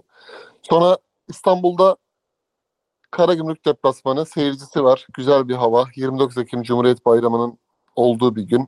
İyi bir futbol izlersin demiş Süper Lig'de. Beklentim bu yönde olur. Ama Karagümrük karşısında genel itibariyle iyi bir reaksiyon veren, bir şeyleri değiştirdiğini gösteren bir oyuncu grubu. Yüksek tempo intibası bırakan bir takım oyunu görmedik. Yani Trabzonspor oyun üretmekte rakiplerinden çok geride. Bunu Bielika dönemi için söylerim. Abdullah Hoca'nın gelmesiyle beraber bunun zamanla değişime ihtiyaç olduğu aşikar. Özellikle o yüzden getirildi Ertuğrul Doğan yönetimi tarafından ama Abdullah Avcı'nın kafasındaki formül herhalde devre arasına kadar bu kadroyla ben ne kadar puan toplarsam toplarım. Yani oyuncu grubunun içerisindeki yapacağımız ince dokunuşlarla gemiyi bir ay, iki ay içerisinde ne kadar limana yanaştırabilirsek o kadar iyi olur düşüncesi. Tabii bu biz futbol severlere ve hatta tribündeki izleyenlere sirayet etmiyor. Çünkü oyuncuların ya geldiğinde teknik adamın bence yapacağı şey birbirini yeni tanıyan oyuncu grubu gibi Bielika dönemindeki bazı maçlardaki bunu yenilemektir. Yani çok mesafeli oynuyorlar birbirlerine karşı. Yani yeni hani, tanımadığın sen bilirsin Koray. 7-8 tane adamla halı saha maçı yaparsın ya. İlk garip geldi sana. Bu çözene kadar yani. Yani Trabzonspor'da o senkronizasyon hala bir ateşli bir şekilde değil yani. Hani bir hoca gelmiş birkaç kendimizi gösterelim onun oyununa adaptasyon sağlayalım. O reaksiyonu göremedik. Oyuncular buna cevap vermiyorsa da Abdullah Hoca'nın onu değiştirmesi lazım. Çünkü artık bunu aşikar şekilde gördük ki biz 7 yıldır burada podcast yapıyoruz neredeyse. Abdullah Hoca şeyi değiştirmiyor. Yani oyununu değiştirmiyor. Siz bana uyacaksınız diyor. O modelde böyle olacaksa oyuncu grubunu değiştirmek ister. Çünkü oyunu değiştirmeyen bir teknik adam. Tabii bence çok daha iyi bir maç izletmesi gerekiyordu abi Trabzonspor'un oyun olarak. Hocanın da burada sınıfta kaldığını söyleyebilirim. Ben çünkü Mustafa Sarp Hoca'nın da asistan olarak ekibine katıldıktan sonra hocanın da özellikle 45 dakikalık basın toplantısında Karadeniz medyasının sorular sorduğu işte oyununuzu değiştirmeyi düşünüyor musunuz gibi sorulara ironik cevaplar verip yani şampiyon yaptığımızda bizim oyunumuz City'yle, Inter'le, işte Bayern Münih'le oynadığımızın aynısıydı. Hatta bizim topuk kazanma süremiz daha iyiydi gibi bir ironik bir cevap vermişti Abdullah Hoca. Yanılmıyorsam soruyu soran da Kamil Anar'dı. Son Nokta gazetesi. İmparatordur. İmparator geri döndü. O basın toplantısında 45 dakika izledim. Ama abi Trabzonspor kadrosu her şeye rağmen yüksek maliyetli bir kadro yani. Bakasetas, Onaçu, Mendy, Berat kiralık olsa da bunlar kaşesi yüksek oyuncular. Visca hala Süper Lig oyuncusu. Bu Mendy Berat ikilisi Abdullah Hoca'nın oyununa uygun bir ikili mi ya? Çünkü yani o dar alanda o pasları yapabilecek bir ikili değil gibi pek. Abi Berat Abdullah Hoca'nın oyununda Dorukhan Toköz sağ bek oynadığında uygun bir oyuncu oluyordu. Çünkü Berat'ın boşluklarının Dorukhan çok iyi bir performans vermişti. O Trabzonspor'da iken sağ bek oynuyordu Dorukhan o zaman Larsen alınmadan önce. Ve çok iyi bir sezon geçirmişti. O zaman kapatıyorlardı. Yani inverted back dediğimiz şekilde aynı geriden oyun kurulumuna katılıyordu aynı zaman bizde Okan Hoca'nın Kaan Ayhan'la beraber Bayern Münih maçında denediği gibi. Böyle sonuç alabiliyordu ama bence Mendy'nin pozisyonu iki orta saha merkezin önündeki üçüncü adam istiyor ya. Bakasetas, Mendy, Berat görmek lazım. Yani orada bir şey var. Çözüm odaklı bir iş yok. Çünkü Trezeguet'in olmadığı zaman Trezeguet'in yerine Enis Bardi solda oynatılıyor. Yani Enis Bardi bazen 4-1-4-1'de Berat tek oynadığında Bakasetas'ın yanında oynuyor. Orayı hala tutturamadı ya. Oradaki kilometre taşlarını koyamadığı için halen bir perspektifte bize bir şey sunmuyor. Ama Bakasetas gelince bence dediğin gibi Fener'in Szymański, Ferdi ve Fred'le yakaladığı üçlü ahengine yaklaşmaya çalışacaktır kendi performansları çerçevesinde. Oyuncuların bence inisiyatif kullanması lazım. Yani bu takımda Pepe bile aylardır maç eksiği var. Oyuna girip 2 tane içeri sıktı. Onu açı birinde gol attı, sayılmadı. Birinde de pozisyon oldu. Yani buraları Abdullah Avcı'nın ben radikal tedbirlerin yanında futbolun gerçeklerinin içinde de bu var. Buraları dönüştürmesi lazım yani. Çünkü Vişçi artık yaşlandı ve ağır bir sakatlık geçirdi abi. Oyunun artık dönüşmesi lazım. Takımın savaşma ruhunun da yükselmesi lazım her şeyle beraber. Yani Bakasetas yoksa bu takım burada stop edemez abi. Yani orada Bardi de oynayabilir. Zaman zaman 2 forvet kullanabilirsin. Enis Destan genç bir oyuncu. Gol arıyor. Gol iştahı var. Onu açıyla değerlendirilebilir. Ama Abdullah Avcı oyun değiştirmiyor abi. Oyun değiştirmeyince de burada iş tıkanıyor. Makasın açılmaması lazım abi Trabzon adına. Yani makas çok açıldı. Adana Demirspor Trabzonspor'un önünde. Beşiktaş'ın her şeye rağmen ölüsü bile bu hafta 3 puan çıkarttı. Trabzon'un da puan alması lazımdı her şeyden önce. Ama bizim gördüğümüz şu: Abdullah Hoca coşkulu gelmedi. Slogan olarak coşkulu geldi ama Edin Yıldırım dönemindeki gibi bu 6 ayı bir yiyeceğiz bakalım, önümüzdeki senenin takımını kuracağız kafasıyla gelmiş bence. O psikolojide gelmiş. Yani büyük bir keyif vereceğini ben hala Trabzonspor'un sezon tamamlarına kadar düşünmüyorum. Ki bize keyif verecek takım lazım hakikaten. Bu hafta maçlara bir baktık. Diğer notlara devam ediyorum. Aytaç 7 gol oldu. Yani milli takımla bile adı geçebilecek bir performans bence ki Kasımpaşa gerçekten kolay bir takım değil. Hakan Keleş geldi Konya'ya. İlk maçı çok zordu. Kazanamadı ama iyi bir ekleme bence. Ömer Hoca da Alanya'dan ayrıldı. Orada da gerçekten şu an o koltukta bayağı sıcak bir koltuk. Bayağı talibi vardır değil mi abi? Yani isteyen vardır o koltuğu. Şey mi var abi? Alanyaspor Alanya var. Bugün bir bilgi öğrendim. Alanyaspor şeyle görüşüyormuş. Konyaspor'dan ayrılan hocayla görüşüyormuş. Aa. Evet. Ya, sonra şimdi hakemler için de kendimi tutuyorum. Bu konular için de kendimi tutuyorum. Ya belki dünyanın en iyi adamıdır. Belki dünyanın en iyi teknik zekasına sahip adamdır da. Yani neye göre alınıyor abi bu kararlar ya? Yani birileri zengin olsun diye alınıyor sanki. Neyse, kendi bilecekleri hiç, bana ne ya. Ben de Ömer Hoca'nın bu kadar erken gidişini pek anlamadım. Yani Alanya sonuncu olsa ne olur? Toparlar abi. 20 yani 40 maçlık lig ya. Şey söyleyeceğim.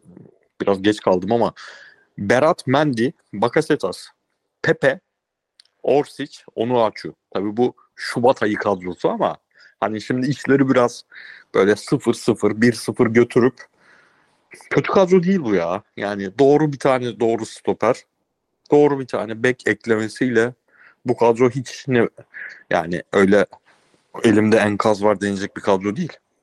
25'er maça çıkabilsinler, Beşiktaş'ta niye kadro? Katılıyorum. Tabii canım, tabii. Hocalar için de şey diyeceğim abi, yani şey çok baymaya başladı ya. Galatasaray'la Fener'le oynayan her hocanın ilk açıklamasının makas çok açıldı olmasından da çok rahatsızım. Ağzına sağlık. Ya bizimle Bayern'in arasındaki makas çok mu dardı? 60 dakika evet. Bayılttık adamları. Evet yani. Abi o zaman hocalık yapmayın ya. Yani siz niye geldiniz abi? Yani Süper Lig'e gelme amacınız ne? Buradan bir antitez üreteceksiniz. Yani antitezi ürettikten sonra burada kendinizi ispat edip yukarı çıktığınız zaman da onu tezine koyacaksınız. Yani Abdullah Avcı tamam şimdi eleştiriyoruz da adam İstanbul Büyükşehir Belediyespor'da 2007'de Süper Lig'e çıktı. 2012'ye kadar ligde çalıştı. Ben onun ağzından hani o Dokalı, Vişkalı kadroda makas çok açıldı falan diye bir şey duymadım yani. Bak Abdullah Avcı bile için söylüyorum bunu abi. İBB'de aynen abi. Bir tane stadyum, bir tane olimpiyat stadında oynuyorlardı. O zaman da rüzgar paneli falan da yoktu.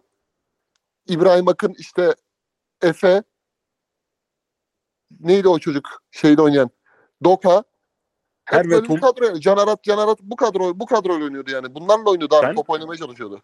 Sen iyi kadrosunu saydın bir de. Bu iyi kadrosuydu. Ondan ilk çıktığı sezonki 2007-2008-2009 dönemindeki kadrosu Hervetumlar falan oynayan. Tabii aynen. Gol kaçırdı boş kaleye falan. O zaman da hiç böyle basın toplantısında makas çok açıldı. O zaman çalışmayın abi, takım çalıştırmayın. Gidin başka iş yapın yani. spor malzemeleri satın veya inşaatçıya girin. Bir de ben şunu anlamıyorum abi, bak makas çok açıldı, ne zaman söylenir biliyor musun? Atarsın rakip kaleye 10 tane şut. Evet. Oynarsın topla rakibe yakın. Çıkar Icardi orta sahadan 2 tane sallar, dersin ki baba biz bu yeteneğe karşılık veremeyiz. Biz topumuzu oynadık ama yeteneğe yenildik. Yani Kıyıcı'nın çok kullandığı bir laf var. Yetenek organizasyonu büktü dersin. Makasa çık, makas bilmem ne, o zaman kendi oyuncunu yermemek için onu söylersin. Ya baba biz kaç tane maç izledik. Yani yalvarıyorum bir planı olan hoca görmek için. Vallahi bak iyisinde bile iş yok ha. Yani Çağdaş Hoca'da bile iyi oyun göremiyoruz Başakşehir'de. Kluivert dışında, benim dört büyüklerin dışında şöyle bize bir şey gösteriyor dedirten hoca çok az. Hadif Galatasaray'la oynarken abi adamlar ne transfer, Icardi var, makas açıldı. Fener'le oynarken Dzeko var, Tadiç var, Fred var. Abi birbirinizle oynadığınız maçları da izliyoruz biz. Ha. Yani kendi aranızda oynadığınız maçları da izliyoruz. Korkunç şeyler oynuyorsunuz yani. Ve mesela bu bir anda şey oldu ya, sanki bu sezona özelmiş bir şeymiş gibi. Bu bir başladı. Herkes, hocalar da çok hoşuna gitti. Gidiyorlar peşinden. Abi bu 2 senedir bu lig çok kötü bir lig. Yani 2 seneyi bu seneyi dahil etmeden söylüyorum. Biz bunu 2021 sezonundan beri diyoruz ki lig çok kötü. Diğer takımlar çok kötü. Çok kötü. Yani o zaman da çok kötüydünüz siz. O zaman neydi? Galatasaray bu kadar iyi değildi. Fener bu kadar iyi değildi. Evet. Ama siz o zaman da kötüydünüz. İstikrarlı şekilde kötüsünüz yani. Katılıyorum. Ya şöyle söyleyeyim. Şimdi fikstüre bakacağız hatta. Oraya geçiş yapayım inceden. Pardon, time kodu almayı unuttum. Çok özür dilerim. 23-16. Mustafa Reşit Akçay falan Osmanlı Spor'a geldiğinde Podolski'li, Snyder'li, Gomez'li bilmem neyle Beşiktaş'ı falan yeniyordu ya. Abi aynı ataktan bak, Serdar Deliktaş bilmem ne. Aynı ataktan 4 tane yapmışlardı bizim maçta. Evet, evet. Yani 4 kere kalecinin formasını göremiyoruz şimdi. Biraz gerçekten kolaya kaçılmış görüyorum. Ya bir de ben şunu anlamıyorum abi. Bak hakikaten bir temizlik oldu yani. Temizlik kötü anlamda demiyorum.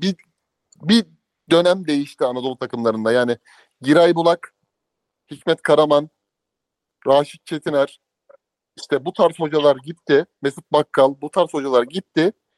Pro lisansı varmış yokmuş hiç önemli değil abi. 37 yaşında mısın? Futbolumu bıraktım, gele döndü iş. Ya size fırsat verilmiş. O fırsat da ağlayın diye böyle verilmedi ya. Net katılıyorum. Oyuncularınız ayakta duramıyor ya. Oyuncu topu aldığı zaman Süper Lig'de şampiyonluğa oynayan takımlarda Abdülkadir Ömürler de falan ayakta duramıyor da. Hadi onlar bunu alışkanlık haline getirdiği için zaten Türkiye'de oynuyorlar hala. Ama sizin orta sahanızda atıyorum bir oyuncu var. İbrahim Ak'ta mesela. Dokunduğun anda düşüyor yere, bırakıyor kendine. Öğrenmişsiniz bir topçuların oyundan süre çalsın, zamanı geçirsin bilmem ne. Topun oyunda kaldığı süre tarihin en kötü sezonlarından biri. Hakikaten top oynanmıyor zaten de. Yani böyle bir durumda oyunculara 50 tane tembih yapıyorsunuz. Şurada şunu yap, burada bunu yap diye, ondan sonra makası şurada. Allah Allah, neden akıllı acaba? Topun oyunda kaldığı süre belli. Süper Lig'de oynanan futbolun kalitesi belli. Hepiniz de lisans almadan mis gibi takım çalıştırıyorsunuz. Göreve geliyorsunuz. Hiçbir yere hocalık yapmadan hazır konuya gelenleriniz var içinizde. CV'ye yazdıracak işte, atıyorum. Bilmem ne büyük takımın hocası bilmem nerede 3 ay çalışmış falan bilmem ne. Ama abi olmuyor yani, işte Roberto De Zerbi'den gidip de eğitim alıyorsunuz. O imkanlar da açılıyor size, fırsatlar da açılıyor. Ama oyun yok. Bak 2 tane örnek vereceğim sana. Biri başka takımda çalışıyor ve iyi gitmiyor. Diğeri de şu an takım çalıştırmıyor. Bu makas açıldı falan laflarını etmiyor. Bir Çağdaş Hoca 2 sene transfer tahtası kapalıydı. Sadece şey dedi. İşte Galatasaray'la Fenerbahçe'nin transferleriyle ilgili ne düşünüyorsunuz diye sordular. Adam şey dedi. Vallahi 2 yıldır bütün transfer çalımlarını biliyoruz. Hiç transfer yapamadık dedi. Dalga geçti herif. İkincisi Fatih Tekke. Bak en kötü kadrosu onda. İstanbulspor gerçekten ligin en kötü kadrosu. Pendik'te yine birkaç tane var. Abi adam bir kere demedi ya. Şunu yapmaya çalıştık, olmadı. Oyuncular, oyunumuzu değiştirdik. Bunun sancıları olacaktır falan filan dedi, devam etti. Yani gerçekten ayıp abi bu kadarı. Bir de yani şöyle bir şey düşünseniz abi, mesela atıyorum X programı Önder Özen'i uzun süre çok keyifle izledik ya. Şey dediğimizi düşünsene. Ben bunu çok saygısızlık görürüm yani. Karşımdakinin kabiliyetine. Abi Bein Sports'la aramızdaki prodüksiyon şeyi çok farklı falan dediğini düşünsene. Lan adam futbolu yemiş yutmuş tatlı tatlı anlatıyor. Bunun prodüksiyonla, kaliteyle bir alakası yok. Ya sen rakibin teknik direktörüne de çok şey yapıyorsun. Makas açıldı. O makas açıkken çok kötü giden büyük takımlar da oldu. İsmail Kartal'a falan yaptıkları bence saygısızlık bu hocalara. Evet. Abi bak İsmail Kartal dedin. İsmail Kartal ve Okan Buruk üzerinden bir örnek vereceğim. Okan Buruk'un Akhisar'ını söylemeye gerek yok. Ki bu adam gitti Elazığ'da başladı falan. Yanlış hatırlamıyorum değil mi? Elazığ ilk. Evet evet, Elazığ'da başladı. Ama hadi aklımıza, ki orada da akılda kalan bir şey oynattı. Akhisar'da oynattığı futbol. Abi İsmail Kartal'ın şeyi en iyi sen hatırlarsın Koray. Sen çok severek izliyordun. Konya'sını da seviyordun da Ankara gücüsü. Kovuldu o Ankara gücünden. Sanırım devre arasında falan kovuldu. Ama top oynatıyordu yani. Bu adam Ankara gücü hiçbir maça böyle rakibine handikap yazıp oturmuyorduk maçın başına. Aynen ki abi, o takımda vallahi... işte Geceler, Fatiler, Bikumalar falan olan bir takımdı. Şu Adana Demir kadar top oynuyordu öyle diyeyim sana. Lig o evet. kadar iyiydi çünkü o dönemler. Aynen abi. Yani o yüzden de... Takım Beşiktaş'a 4 atmadı mı ya Sergen Yalçın'ın şampiyon olduğu sezon? Hangisi abi? İsmail Kartal'ın Konya'sı. Yok. Konya atmış olabilir. Konya Koray'a sormak lazım onu çünkü böyle WhatsApp'tan ne zaman yazsam Konya maçı izliyordu o da. Aynen abi, o yavaş tempo 4-2-3-1 pas oyunu benim en sevdiğim oyun. Bayılarak izliyordum yani. Ama Beşiktaş'ı 4 atan takımı mı hatırlamıyorum. Ve bu kolay. Abi bahane göt gibi. Herkeste bir tane var. Yani bence ya çok fazla kullanmamak lazım bu bahane mazeret işlerini. Makasın açıldığını biz zaten Transfermarkt'tan falan görüyoruz. Daha açık sezonlar da oldu. Biraz top oynatsınlar hakikaten. Diyelim ya, geçelim. Yine benim kafamda abi hiç olmayan bir soru işareti. Şu an girdim. Abi Konya bize 4 atmış. 4-3. 4-3 yenmiş bizi. İsmail Kartal varken. Başka bakıyorum. Abi sen şeye bak. 2020-21. Aynen abi. Aynen. Beşiktaş 4-1. Aynen. Çünkü Sergen Hoca şey dedi. Bir daha dedi bu takımı böyle görmeyeceksiniz. Hakikaten de ondan sonra Larin sol kenar tamam. Vida'nın efsane maçı değil mi bu? Evet. Bak 11'i vereyim mi Beşiktaş'ın? Wellington, Vida, Necip Sağbek, Ensakala Solbek, Mensah, Dorukan, orta ikili, Laiç önlerinde. Sağda Üner, soyadı Üner olan kim bu ya? Solda Boyd, en önde de soyadı Yalçın. Kimin soyadı Güven. Yalçın? Yani. Güven Yalçın. Oha, Güven Yalçın ve Atakan Üner. Mesela Atakan Üner enteresan isimdir. Var mı sizde Beşiktaş'ta oynadığı? Atakan'dan aklıma geldi de Üner'den gelmedi ama şunu hatırlıyorum. Burada bir milli ara sekansı var. Hoca Larin'i bir hazırlık maçında yukarıdan izlemiş, çatıdan. Bunu demiş sol tarafı oynatalım mı demiş Murat Hoca'ya. Candaş'ın programında anlattı. Bir koyduk dedi, takır takır atmaya başladı dedi. Arka direkt Larin muhabbeti oradan çıktı. Sonra da Ghezzal entegre ediliyor takıma. O dönemde hazır değil daha çünkü yeni transfer edilmiş. Ondan sonra aldı götürdü. Bir de abi baksana ya Mensah falan Sergen Hoca'nın orta ikilisindeki santraforu Güven. Hiç Sergen Yalçın takımı değil. Aynen abi hiç değil. Ama bu Atakan'ı çok merak ettim. Hiç yok bende ya. Düzce Spor'daymış şimdi. Atakan Üner. Sağ açık. Ha ben biliyorum. O şeyle gelmişti yazı. Genç yetenek geldi şimdi. Şimdi gör Beşiktaş'ımı transferlerinden de. Bu arada Düzce Spor sponsorluğu kaybetmiş sanırım. Artık ismi Düzce Cam, Düzce Spor değil. Düzce Cam. Gel bize sponsor ol. Çok seviyorum sizi. Düzce Cam Tottiler mi? Merak ettim. Yedeklere baktım abi. Kartal Yılmaz, Aydın Hasiç, Gökhan Töre, Oğuzhan Özyakup, Halim Ortero, Erdoğan Kaya. Şu takımı şampiyon yaptı ya. Şu takımda Oğuzhan sonradan oyuna girmiş abi. O kadar gözümde canlanıyor ki Oğuzhan tayfanın o oyuna girdiği an kalbinin pıt pıt atmasını. İnanılmaz valla. Şu takımı şampiyon yapmak vallahi billahi çok zor ya. Vallahi büyük iş. Çok çok büyük iş. Hayır ya şampiyonu da bırak. Şampiyon hasbelkader olursun da son ana kadar Abubakar'ın yan çizmesine rağmen bırakmadı. Aynen.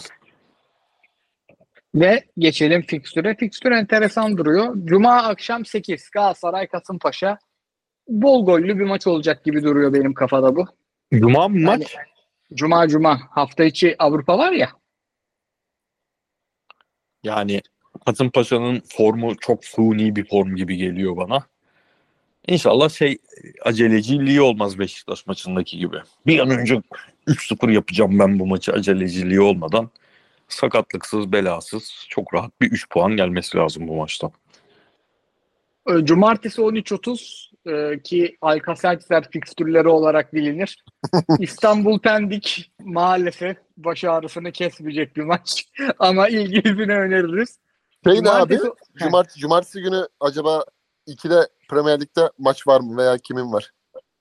Vardır. Onu da abi. Bakayım okay. hangi maç izlenecek onu merak ettim de. Bu hafta Chelsea Brentford abi 2'de maç olma ihtimali yok artık herhalde sanırım şeyden. Saat farkı değişti ya. Aynen. O zaman tamam. Cumartesi 15.30'da başlıyor. Fulham United başlıyor ki o da izlenmez yani. Evet. Aynen. Pendik'in gözünü seveyimden aşarız o maçı. Cumartesi 4 Samsun Hatay. 2 maçtır kaybediyor Volkan Hoca'nın takımı. Bir reaksiyon görmek isteyenler açabilir. Ama cumartesi akşam 7 Fenerbahçe Trabzonspor cumartesiyi kurtarıyor. Pazar 13.30 Sivas Adana Demir. Sivas bu hafta son dakika çok güzel bir golle kazandı.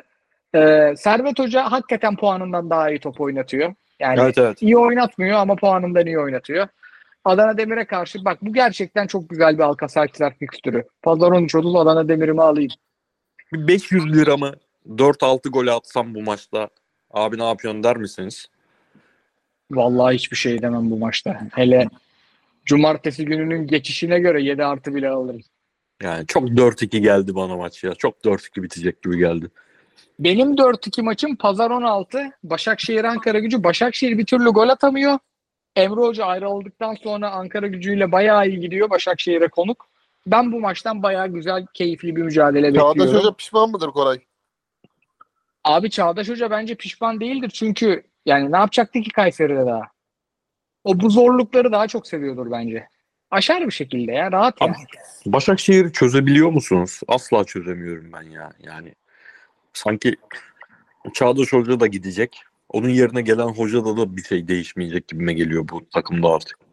Ben Çağdaş Hoca devre arasında değiştireceğini değiştirir. Öyle 2 günde bırakacaksa bu takımı hayal kırıklığına uğradım ben. Öyle mi diyorsun? Ben mesela... Abi bütçesini yani 2 sene bu adam Kayseri'de kaldı ya. Yok. Yönetim tarafı. Yani ben bu maçta da mağlubiyet olursa Abi çok, sonraki maça de... artık ya tamam ya devam maçı olarak çıkar gibime geliyor. Çok uğraşmış ya. Göksel Gümüşdağ getirmek için gerçekten çok uğraşmış. Yani Kayseri'liler hiç bırakmak istemiyormuş ki siyasette güçlü bir ilim. Ona rağmen bayağı uğraşıp bayağı bir hatır gönülle getirmişler hocayı. Ben o yüzden erken vazgeçeceğini sanmıyorum. Doğru abi. Zaten hani aklı çalışan herkes de ya abi demek ki burada bir hocalık problemi yok. Yıllardır olmuyorsa bu iş. Okan Buruk bıraktığından beri bu iş tepetaklak gitmeye devam ediyorsa burada başka bir şey var. Bunu düşünüyordur adam. Kesinlikle katılıyorum ve geçiyorum. Pazar 16 diğer fikstür Konya Karagümrük. Yani tercih etmem Başakşehir Ankara gücüne. Pazar akşam 7'de de Antalyaspor Beşiktaş var. Vallahi izlenir. Nuri Hoca'nın takımı ne zamandır izlemiyoruz. Beşiktaş'ta da Burak Yılmaz'ın esas takımını görürüz artık. Pazartesi akşam 8 Antep Rize ve Kayseri Alanya var. Alanya'nın hocasına göre Kayseri Alanya izlenebilir ki Recep Ucar Hoca da kazanıyor orada. Pazartesi günü biz yayın çıkışı çok fazla eve hızlı dönmeye çalışmayız. Pazartesi günü maçın Pazartesi günü zaten 23'te maçın kralı var. Tottenham Chelsea. Oy. O yüzden hakikaten güzel olmuş. Ha tamam ben 500 lirayı buraya ayırayım ya. Abi çok ilginç bir maç bekliyorum. Bence unutulmayacak bir maçlardan biri olabilir. Böyle deyince gerçi hep patlıyor ama ilginç olacak. Vallahi ben de çok bir maç böyle hakikaten kavga dövüş. Ben Chelsea kazanacak bekliyorum mesela. Halını çeksek yayını ya. O kadar mı diyorsun? Ben Avrupa fikstürüne bir bakayım hafta sonu. O kadar abartmayalım şimdi stüdyodan da. Abi aman. Sülaleye sövdürmeli bir tepki gelmesin.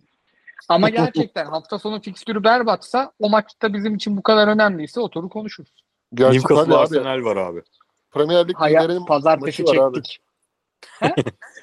Galatasaray'ın Şampiyonlar Ligi maçı ne zaman abi? Haftaya? Hangi gün? Yine salı herhalde. Ayva yedik ya 23'te maç. Hoppa! Eyvah. Çarşamba. Yayınınız var mı? Yayın olabilme ihtimali var abi gene. Abi bir Dünya Kupası zamanını yad edersin be. Bir de yayına girip. Kıyıcı hocam harbi Maçkoli'nin bahçede bir 2 saat kestirme yazıyorum sana. Harbiden.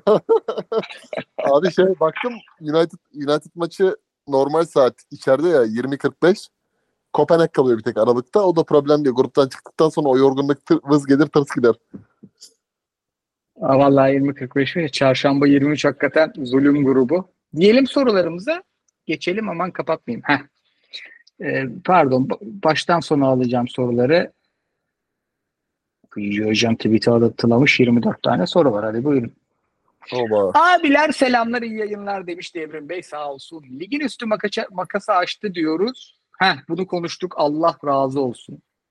Kimler ama şunu sormuş. 4 takım düşecek. Kimler düşmenin favorisi diye sormuş. 8 takım sayacağım sana şimdi. Pendik berbat. Samsun bence bunlar kadar berbat değil. İstanbul kötü. Başakşehir'e bir şey olmaz. Antep kötü. Konya'ya bir şey olmaz. Karagümrük hiç belli olmaz. Değil mi abi? Aynen belli olmaz abi. Bir şey söyleyeyim mi? 7. Kayseri'ye kadar düşebilir. O kadar kötü takımlar maalesef. Puan durumunu bulabilsem. Buldum. Puan durumu abi. Pendik bence korkunç bir kadro. İstanbulspor korkunç bir kadro. Bu ikisinin garanti görüyorum. Alanya bence düşmanın şu kalan takımlar içinde en net adayı. Samsun'a iyi mi diyorsun sen abi? Ya abi sonuncu olacak kadar kötü değil diyorum da onların da hocası pek parlak bir hoca değilmiş. Yani o takım, o kadroda çok parlak bir hoca değilmiş. Kıyıcı hocamla konuştuk. Peki Pendikspor'un hoca tercihine ne diyorsunuz? O bıyıklı abiyi gördünüz mü? CV'ye falan baktınız mı hiç? Yok abi. Ben hatta abi valla yorumsuz geçelim ya. Çok tuhaf işler oluyor bu ülke futbolunda. Yorumsuz geçelim. Ben şey zannettim. Bir tane eski futbolcuyu getirmişler herhalde. O arkadaşın lisansına şey yapmışlar zannettim. Ben de şey zannettim abi böyle dönem dönem zaten hani Portekiz hem menajer dünyası çok acayip hem de teknik direktörlerin parlatma konusunda çok mahirler ya. Dedim ki herhalde bir dönem böyle özellikle Kıyıcı Hoca'nın ismini çok rahat telaffuz edebildiği türden Portekiz takımlardan birini böyle ilk 3'e falan sokmuş. Sporting'i geçmiş bir sezon. İşte Porto'yu geçmiş ya da falan öyle bir durum zannettim. Yani bayağı Türkiye'deki Anadolu takımlarındaki böyle 5 ayda bir Anadolu takım değiştiren bir hoca gibi adam ve bizim ligimize yeterli bulunmuş. Özür dilerim şimdiden o daha bilmediğim iyi işleri varsa kendisini. Vallahi puan durumuna bakıyorum da pek yok gibi duruyor. Eksi 13 averaj. Abi kadro kalitesi ve takım yani şu ana kadar izlediklerim açısından 9-10 haftalık periyotta İstanbulspor ve Samsunspor kurtaramaz bence. Pentikspor'da kadro kalitesi ve ligin kendi içindeki dinamikleri doğrultusunda 3. aday gibi geliyor bana. Pendik, İstanbul, Samsun, Banko. O takımdan bir tanesi bence Başakşehir yukarı kendini atar. Şumidika Antep'i düşürmez. O da yukarı kendini atar. Konyaspor için çok doğru bir hoca seçimi lazım. Yani Konyaspor'un oradaki ivmelenmesi için yukarı doğru bir hoca seçimi lazım. Alanya ile Karagümrük bence makasta abi. Çünkü Karagümrük gerçekten Fabio Borini ve Bertolacci'li kadronun yaşadığı, Cagney'li kadronun yaşadığı gol yükü içini çözemedi bir türlü. Serdar Dursun'dan da iyi faydalanamıyorlar. Karagümrük'ün bir tık daha ben Alanya'ya nazaran düşme ihtimalinin olduğunu düşünüyorum. Vallahi çok yani harbiden ne kadrolar kurulmuş ya. Tevfik Soylu sormuş. Galatasaray ve Fenerbahçe'yi kıyasladığınızda kimin kadrosu daha kaliteli sizce? Bu iki takımın maçında kimi daha avantajlı görüyorsunuz demiş. Abi çok bireysel kaliteye bakıyorsak tek tek sayacaksak oyuncular Galatasaray kadrosu daha kaliteli. Ama özellikle orta sahasının birbirini tamamlama şekli olarak Fenerbahçe'nin totalde o bireysel olarak geride kalma durumunu kapattığını düşünüyorum ben. Katılıyorum. Abilerim iyi yayınlar, özlemiştik podcast olmayı demiş Haşim Pekkoç, sağ olsun Haşim Pekkoç, söyleyebildim. Ziyech ve Ndombele'nin takıma entegrasyonu için teknik ekip ne kadar gayret sarf etse de oyuncu tarafı karşılığını bulmuyor gibi. Potansiyellerine rağmen inat etmeyip geri göndermek için doğru geri ya Ndombele ayrı bir vaka. Ndombele 75 kiloya düşene kadar seni kadroya almayacağım demişler. Tottenham'lıların haberi bu. Ama Ziyech öyle görmedim ben ya. Ziyech çabalıyor abi. Evet. Katılıyorum yani. İkisi aynı şeye, torbaya atılacak oyuncular değil. Ndombele için abi. Yani söylemiştim demek bile zul. Yani söylemiştim. Yani herkes biliyordu zaten. Herkesin bile billadesti. Ya tutarsaydı şu ana kadar tutmadı. Tutacağı da benzemiyor. Çünkü tutacak olsa Premier Lig'de tutardı. Tutacak olsa Serie A'da tutardı. Gelip o karakterde bir adamın Türkiye Süper Ligi'nde ben artık bir sporcu olacağım deyip o forma girmesi, o söylenen kiloları inmesi falan çok, yani çok dünyanın en büyük sürprizi falan oldu. Fatih Bey sormuş. Galatasaray'ın fikstürünün saçmalığı hakkında düşünceleriniz neler? Bayern deplasmanından Hatay'a, Kopenhag deplasmanından Sivas'a ki bir kalan, yani daha önceki maçlarda da hep dönüşte deplasmana gitti. Yani abi altında bir şey mi aranıyor? He. Arayan böyle Galatasaraylı hesaplar falan mı var? Evet, Ankaralı Atiba'nın Galatasaraylısı herhalde. Yani selamet dileyelim kendilerine abi. Ne diyeyim? Kötü bir tesadüfler geçeriz ya. Federasyonu hiç sevmeyeceğimiz 50.000 tane özellik var da bunu şey yapamadık. Kıyıcı hocam, Ocak ayındaki transfer döneminde Galatasaray hangi mevkiye transfer yapmalı ve nasıl profilde bir oyuncu almalı? Angelinho'yla ben olsam karşılıklı yollar ayırıp önce bir soru bekliyorum. 4 maç kalmış abi. 4 maç kalmış zorunlu satın almanın devreye girmesine. Abi çok kötü bir o zaman rota oluşturulmuş Galatasaray için. Evet. Ama her şeye rağmen bir talip çıkarsa, özellikle Almanya'da biraz İçimi kurtarmaya bakayım takımları bu işi çok yaşayabilir. Özellikle alt taraflardaki Mainz, işte Freiburg, Wolfsburg, gerçi Wolfsburg almaz da o takımlarda bir Angelinho'nun hala piyasası var. Bir çözüm yolu bulunabilir eğer birini almak istedikten sonra. Yani Galatasaray'ın oraya alacağı adam ara transfer dönemindeki bir Saracchi katkısı vermedi. Koşu atabilen, savunmayı, ofansı ve defansı doğru şekilde oynayabilen, maceraya girdiği zaman da takıma adapte olduğunu gösterebilen bir oyuncu olmalı. Angelinho büyük hayal kırıklığı, oradan çıkarım. Yani Ndombele zaten işte toplum hesapları da yazmaya başladı, işte Big Mac olayını, diyet programında yaşadığı skandalları, antrenman sahasındaki disiplinsizliklerini, yani otelde hamburger sipariş edip de evde yasaklı olmasına rağmen abur cebur yediğini, belli ki işine saygısı olmayan bir topçu. Ama bu konuda zaten söyleyeceklerimi en baştan söylediğim için ben gayet rahatım. O zaman da Erden abini izlediğim zaman bizi alıntılayan hesapları şimdi görelim bakalım. Ndombele gibi hayatınızda topçu izlediniz mi diye diyorlardı ya bize. İşte görüyoruz Ndombele'yi şimdi. Ndombele'den çıkarım abi, özetle. Bakan budan çıkarım. Yani bugün Galatasaray'a Icardi olsa, Barış Alper'de atıyorum sakatlık, ceza bir şey olsa Galatasaray'ın gol atacak forvet şeyi yok. Yani elinde opsiyonu yok. Çıkarım. Olur yani. Şeyle uzatmamak lazım. Hani hata yapmış olabilirsin. Her kulüp hata yapıyor. Önemli olan aksiyon alabilmek. Yani Manchester City'de hata yapıyor. Real Madrid'de hata yapıyor. Jovic aldı mesela Real Madrid. Ama onu düzeltti yani. Başka bir şeye geçtiler. Başka bir boyuta geçtiler. Düzelttiler o işi. İşte o içinde oradan oraya geziyor. Buna da selametle der. Çıkarım. 3 tane oyuncudan çıkarım abi. Yani burası İlahi Lahmer değil yani. Şey kurumu da değil. Hayır kurumu da değil. Herkesi rehabilite edeceğiz diye bir şey yok. Bir daha bakarsın, böyle bir transfer dönemi geçirmezsin. Önüne bakmış olursun. Bir de ders almış olursun yani. 15 Mayıs'tan itibaren geldiğimiz nokta Eylül'ün sonunda Ndombele ise bunu bir daha yaşatmaman lazım bu kulübe. Ne kadar sevilirsen sevin, ne kadar Icardi'yi getirirsen getir.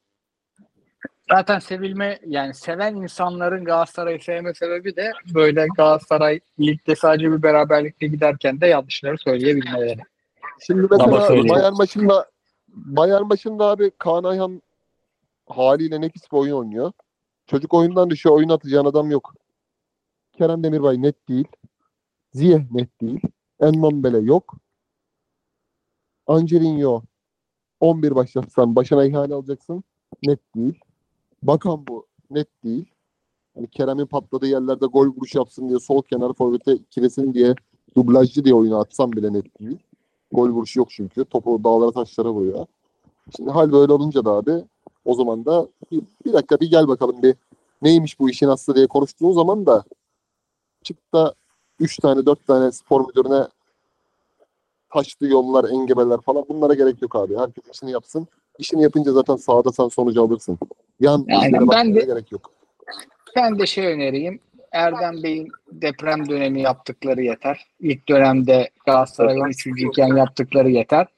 Erdem Bey'in Berlusconi olmasına gerek yok. Çok fazla yani medyayla bu kadar uğraşmasına gerek yok. Aynesi iştir kişinin lafa bakılmaz diye bir şey var. Erdem Timur Galatasaray tarihinin 2 yılda en iyi yöneticilik işlerini bırakan yöneticiler arasına girer herhalde. Bugün bıraksa 10 sene sonra hatırlarız. Berlusconi'cilik oynamaya hiç gerek yok. Yani gerek benim uzun atlamayla uğraşmam gibi bir şey. Boyum bir 70 yok benim.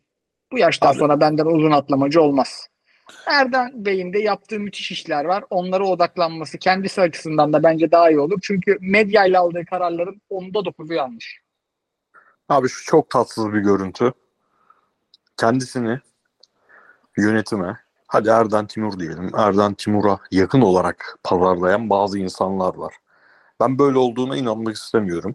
O insanların Erdem Bey'e üzerinden hareket ettiğine inanmak istemiyorum.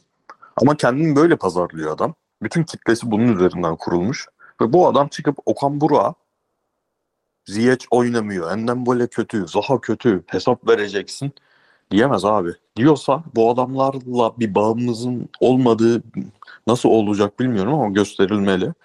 Yani ne olduysa abi Torreira'dan, Sampdoria'dan beri göstermediği performansı alan, Nelson'dan acayip performans alan, Abdülkerim'den acayip performans alan, Icardi'den acayip performans alan. Yani geçen seneki bütün transferlerinden ki hepsi de Erdem Bey'in eline sağlık. Onlar da onun başarısıdır, onun transferidir.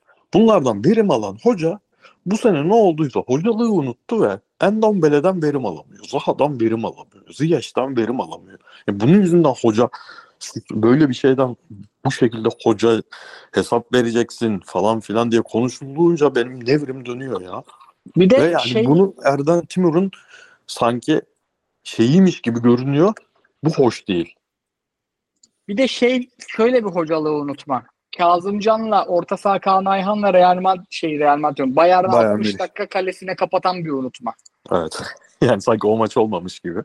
Ya 9 maç üst üste ligde kazanmıyormuş gibi. Ben direkt isim vereceğim. Erdem Timur'un bence Haluk Yürekli ile ilişkisini kesmesi lazım. Yakışmıyor Erdem Timur'a. Haluk Yürekli herhangi bir futboldan anladığını düşünen yöneticinin yanına yakışmıyor. Evet. 2+2=4. Yoksa Erdem Timur gider devre arasında kralını alır. Söyleyeyim abi. Yani. Aynen. Çok da net söyleyeyim. Haluk Yürekli'nin bazı avaneleri de Galatasaray'da işe girecek falan diye şeyler duyuyoruz. Yani bu işleri biz bir sahanın dışına çıkarmayın da bize bile sokuyorsa, bize bile kulağımıza geliyorsa çok üzücü şeyler bunlar. Emekli muhafazakar sormuş. Artık abiler, muhafazakar değil mi mesela bu adam? Öyle duruyor sorudan da. Abiler bu ara çok fazla gayrimemnun olmadı mı bu takımda? Demirbay, Sergio, Zaha, Nelson çok patlıksa çatlak ses var. Okan Hoca nasıl yönetecek bu ekibi diye sormuş. Yok be.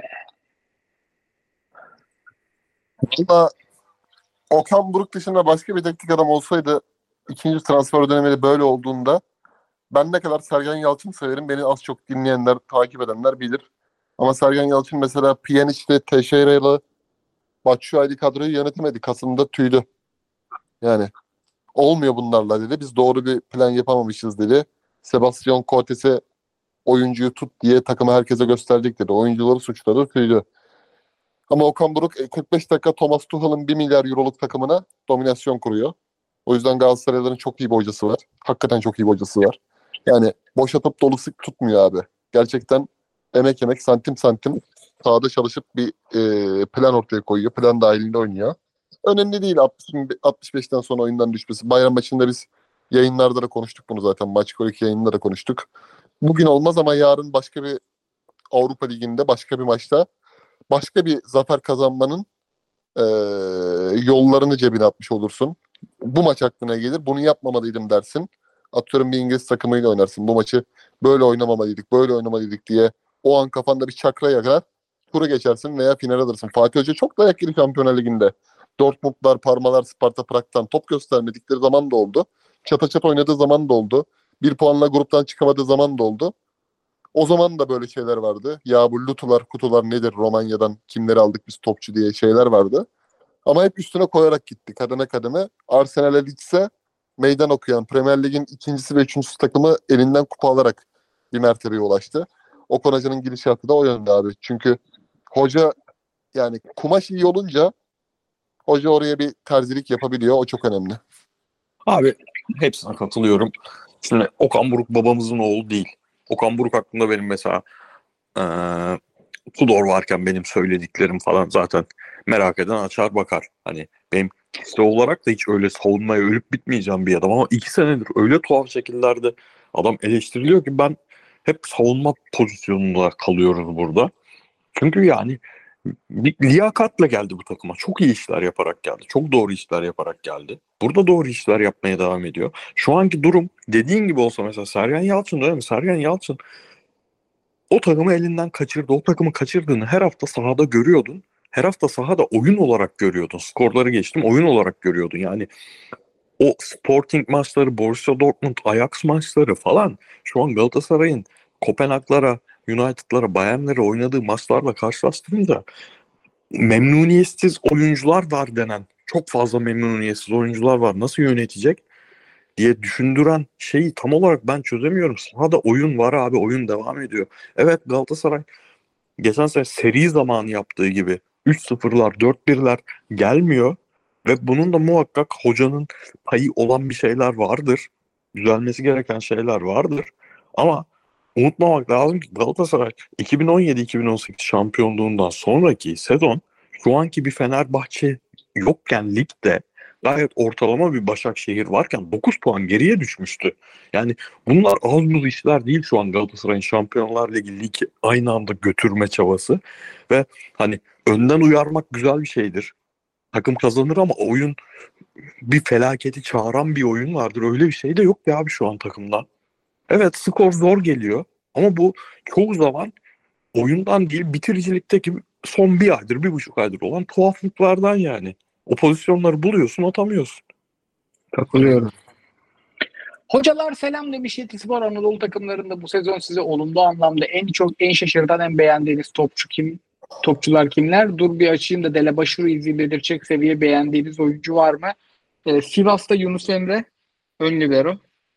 Yani çocuk benden 20 yaş falan ufak. O kadar küçük. Rizeli Benhur. Bu bizim maçta niye sonradan girdi? Sonradan mı girdi? Sonradan girdi diye hatırlıyorum. Yani çok az görebildim. Dur bakacağım. Sonradan girdi ama. 2 kere izlediğimiz maçta baktığımız şeye bak. Tekrar bakalım. Evet sonradan girmiş. Zekiri oynamış yerine. Bence Benhur çok iyi oyuncu. Alanyalı Yusuf'u izlemeyi seviyorum bir de. Ama Alanya'yı ne zamandır izleyemiyorum. Erencan için ne diyorsun abi? Ya bir oralarda oynar. Fiziği anlamaz çünkü. Tamam. Kasımpaşalı Gomis fena değil abi. Bu sene baktığım maçlarda özellikle 1,5 aydır. Son getiren topçudur. Özel sevgim var artık kendisine. Yani sol kenarda oynayıp da Fransa Ligi çıkışta yani Amiens işte oralardan gelmiş bir oyuncu. 10 numarada oynayabiliyor. Sol kenarda da oynayabiliyor. Çok yönlü bir oyuncu ve biraz böyle Türkiye Ligi'ndeki pırpır kanat ekolünden de farklı yani. Hani içe kat edip bekine oynatan oyuncu deriz ya. Onu biraz daha çok yaptığını düşünüyorum. O biraz dikkatimi çekti ama tabii ki bunlar hep dönemsel oyuncular. Halen ve halen 2016, 2015, 2017, 2018'deki kaliteden çok uzak. Yok abi, şeyi de sayarız. Yusuf Sarı'yı da sayarız. Ha hiç. Abi milli takım yok. Ben yabancı ben direkt yabancı oyuncu aradım. Ben de o zaman bir yabancı oyuncu önereyim. Çok scouting'ime çok güvenirim. Ankara Gücü'nde Morutsan diye bir oyuncu var. Bir bakın derim hocam. Diyelim devam edelim. Allah sonunu kaybetsin. Tarık futbol gözüne çok güvenirim. Yalnız babayı o günden sonra canlı yayına çıkarmıyorlar ha. İlk ve son oldu. Harbiden yemişlerdir yani. Derin Sokrates yedi hocayı. Abi mideye indirirler ya, acırlar mı? Tamam bak, bir tane Tarık Üstün tamamdır. İkinci Tarık Üstün dikkatleri üzerine çeker ama üçüncü Tarık Üstün'ün affı yoktur abi. Fenerbahçe için bir aydır dillendirilen fikstürde demiş Ulaş Bey. Kritik viraja girilmiş durumda. Puan kaybı yazılabilecek maçlarda bu sakatlık sorunlarının gelmesi takımı ekstra motive eder mi demiş. Hemen yani ben fikstüre bakayım. Trabzon, Adana Demir üst üste değil mi? Hı hı. Sonra ne var abi? Arada Ludogorets var. Karagümrük var içeride. Nordsjælland, Sivas. Abi Adana Demir hariç ben burada Fener'den puan alma ihtimali olan takım göremedim ben. Katılıyorum. Ben Trabzon maçında yeniliyorum abi. 1 puan alabilir Trabzonspor diye bir ahkam keseyim. Kadıköy'de ama maç abi. Abi şey ya, bu Ersun Yanal'lı sezonlar vardı ya Aykut Kocaman'la karşılaştıkları. Fenerbahçe tek kale oynar. Saldırır ama Trabzon Ekoban bir tane karıştırır, bulur ya gol. Öyle bir hani maç hikayesi olabilir diye düşünüyorum. Çünkü Abdullah Avcı da buna çok peşine bir hoca. O yüzden ya kart vizit atmak denir ya. Kart vizit atmanın bence tam Abdullah Avcılık bir maç gibi geliyor bana strateji açısından. Bende de garip olacak. En stoper ihtiyacı olan maç, çünkü Onaçu'yla hakikaten öyle sol bekle mol bekle başa çıkamazsın. Ya olmasın yani, şimdi Abdullah Avcı eleştirik oynattığı oyundan da hani ne kart viziti diye düşünmesinler ama hani hocaya çok böyle Fener'in oynadığı o saldır haldır hulduru hız kesme dalga kıran koyma maçı gibi geliyor bana hocanın, Abdullah Hoca'nın oynattığı stil. Çünkü ne izleyeceğimizi biliyoruz. Muhtemelen İsmail Kartal da buna göre hazırlığını yapacak.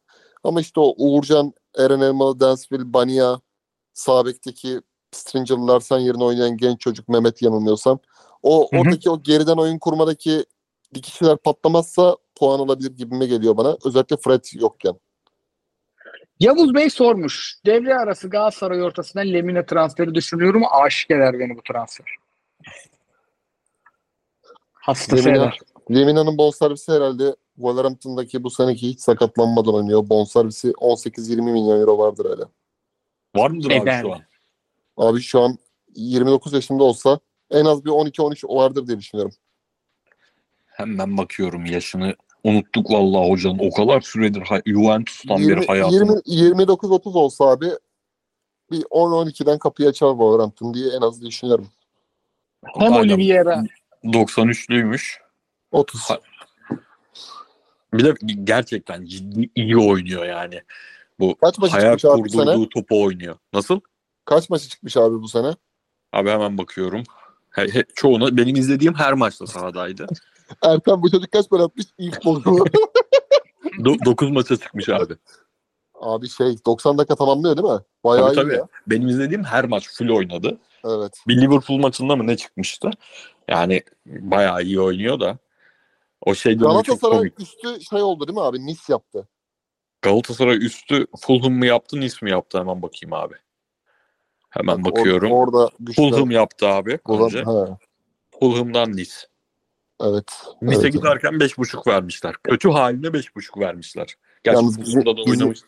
Bizim oyuna ne gider be? Üf var cidden. Cidden. Mustafa Bey'in transfer sorusunu cevaplamış olduk. Gala sormuş.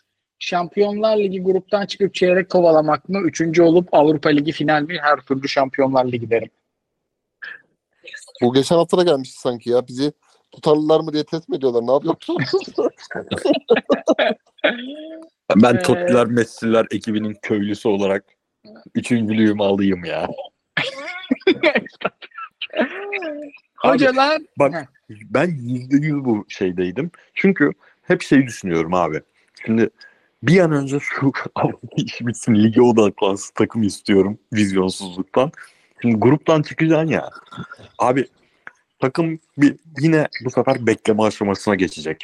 grup maç kimi çekeceğiz aşaması beklemesi. Kafalar hep orada olacak. İşte Orlan işte atıyorum yiyebileceği bir takım Galatasaray'ın. Kim atıyorum Real Sociedad gelecek.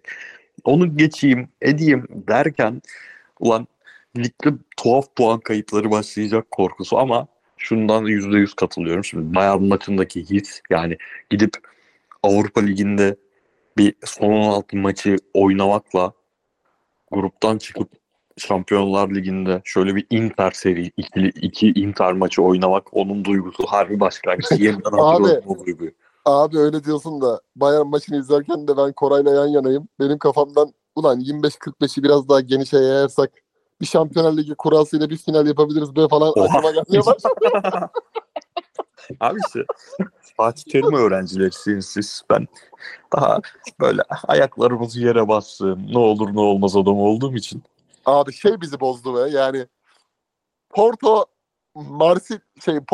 Monaco finali olmasaydı gerçekten o girdaba girme durumları yaşanabilirdi de herifler orada direkt artık şey çekti ya set çekti. UEFA yani dur baba dedi bir daha böyle bir final izlemesin bunlar dedi. Aynen abi. İşte zorlaştı. Şaf sormuş. Sevgili abilerim hepinize selamlar sevgiler. Umarım siz de sevdiklerinizin keyfi yerinde de bir sağ olsun. Okan Hoca'nın rotasyonda oyuncularla sorununu yaşayacağını düşünüyor musunuz? Yok. Yedek oynama dengesini nasıl kurdu? Vallahi hoca daha ilk 11'i yeni bulduk. Değil mi? Kaan Torreira Galatasaray'ın esas ilk 11 orta sahası. Daha 11'i yeni bulduk. Onun da sol bekiyle sağ önü belli değil. Yani o yüzden rotasyon... ön taraf da hala belli değil abi. Bence Okan Hoca Zaha böyle devam ederse fiziksel olarak yani o sahalık yapmamaya devam ederse, vurup gitmemeye devam ederse orada hoca çok keskin bir karar alması gerekecek belki de. Yani eğer böyle olacaksa Kerem'i yerinden oynatmaya mesela o zaman hiç gerek yok. Ben hep diyordum yani Zaha'nın yerine konsun, Kerem'e yeni rol bulunsun.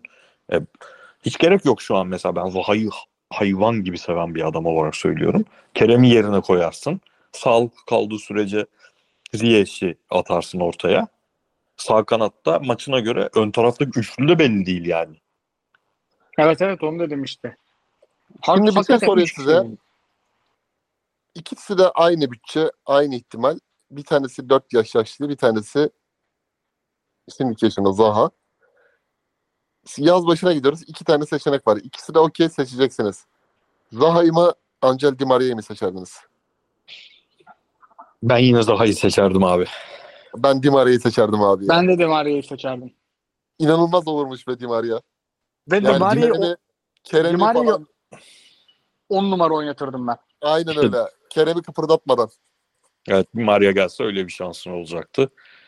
Şimdiden bizim ligde de muhtemelen iyi geleceği için o saha gibi gelmeyeceği için böyle 5-5 yapardı değil mi? 5 gol 5 asist şu an.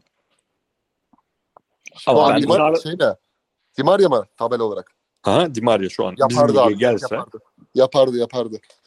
Yapardı. Bak bizim ligde inanılmaz de bürüncülük oynardı o. O half space dediğimiz yerden ne kondururdu Icardi'nin kafaya.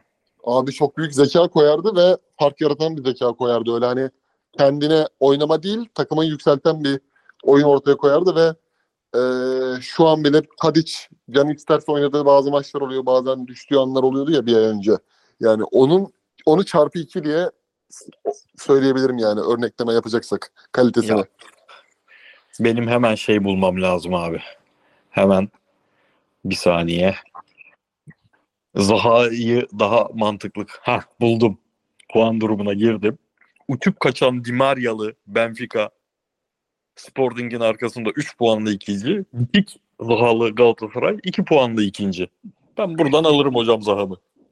Bu arada Kasımpaşa maçı tam Zahalık maç. Yani Kasımpaşa'nın sağ beki kim abi? Orada biraz belki bir şey bekliyorum ben ya böyle bir performans verecek. Dalot'u yakaladığı gibi Süper Lig'de. Hemen ama bakıyorum yani, abi. Son maçta kim oynamış? Kasımpaşa'nın beki kimdi? Torusu 23-58'de. Wink şey gibi bir adam abi. Bizim Mariano Kasa bir adam Wink. İyi bek, akıllı bek öyle şey bir adam değil yani savunmayı bilmeyen bir adam değil ama atletizm çok anormal bir atletizm yok. yani hazır daha yatırır kaldırır ama iyi oyuncu. Bence Leimer oynasaydı sağ bekte Bayern maçında da imzayı atacaktı. Çünkü Şampiyonlar Ligi'nde başka iyi oynuyor. Bir gol bir asist abi. Bütün planlar, bütün ona izletilen kasetler, ona verilen briefingler Leimer oynama üzerine yapıldı. Mazrui hiç hesapta yoktu abi. Bence çok fark eder bu. Link'e bak, ilk gol atmış. Abiler selamlar, iyi yayınlar demiş Barbaros Bey. Ligimize gelmiş göze çarpan yeni karateciler kimler? Vallahi topçudan çok karateci var. Saymakla bitmez. Dortmund çocuğunun Angelinho sorusunu cevaplamış olduk. Ercan Bey'in oyuncu kalitesi Galatasaray cevaplamış olduk. Kemba Walker sormuş. 30 küsür maçtır mağlup olmayan, bu süreçte şampiyonluk kazanıp aleyhine sadece bir kırmızı kart ve bir penaltı çalınan takımın hakkı yeniyor mu sizce? Hayır, çünkü Erdem Timur'un tüm bunlara rağmen mesnetsizce açıklaması yapması saçma. Sizin bu konudaki görüşleriniz nedir? Erdem Timur'un hakem açıklamalarının hiçbirini dinlemedim işte. Mesela maç izliyoruz ama buralarda eksiyiz hakikaten. Öyle bir şey abi, demişse yanlış demiş. Ya şuna iman edilmiş benim gördüğüm. Bu bir savaş. Bu lig sosyal medyada, televizyon programlarında sonuna kadar kim ne yaparsa el yükseltecek. Yani atıyorum Selahattin Baki de o şekilde düşünüyor. Galatasaray tarafındaki isimler de artık o şekilde düşünüyor. O yüzden yani ne Selahattin Baki'nin veya ex-Fenerbahçe yöneticisinin, ne Galatasaray yöneticisinin hakem üzerine söylediği herhangi bir şeyi ben bu yaşımda konuşmam açıkçası. İlgimi çekmeyen işler. Medyanın bazı marka gazetecilerinin, bazı meslekte artık dijital medyaya gelmiş kişilerinin, Mehmet Demirkol, Serdar Ali Çelikler, reytingi fazla olan kişilerin de bu savaştan beslendiğini düşünüyorum yani. Mehmet Demirkol'un bir programında artık ne taktik konuşulur oldu, ne teknik konuşulur oldu. Erdem Timur ne demiş? Selahattin Baki ne demiş? TFF ne demiş? Bunlar konuşulur oldu. Zaten Radikal Futbol ve Süpersport 2000'li yılların başından beri Demirkol sürekli taktik, teknik ekolüyle çıkışlı bir gazeteciydi. Özellikle yazmaya başladığı zaman Milliyet'teki 2000'li, 2005'li, 2006'lı yıllardaki köşesindeki yazdığı yazılar iyice gittikçe geriye gitti. Artık tamamen entertainment işine dönüş yaptı yani. Show programı, işte Galaksi Rehberi, şudur budur, o işlere doğru ekseni kaydı.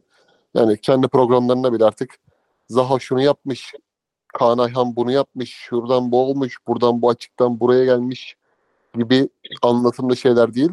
Tamamen burada Erdem Timur onu dedi, var kayıtları şunu dedi, Beyin yayıncı kuruluşun kamera açısının, lensinin milimetresi şuydu, hakem bunu dedi, bu olaylar konuşuluyor. Medya da buradan besleniyor.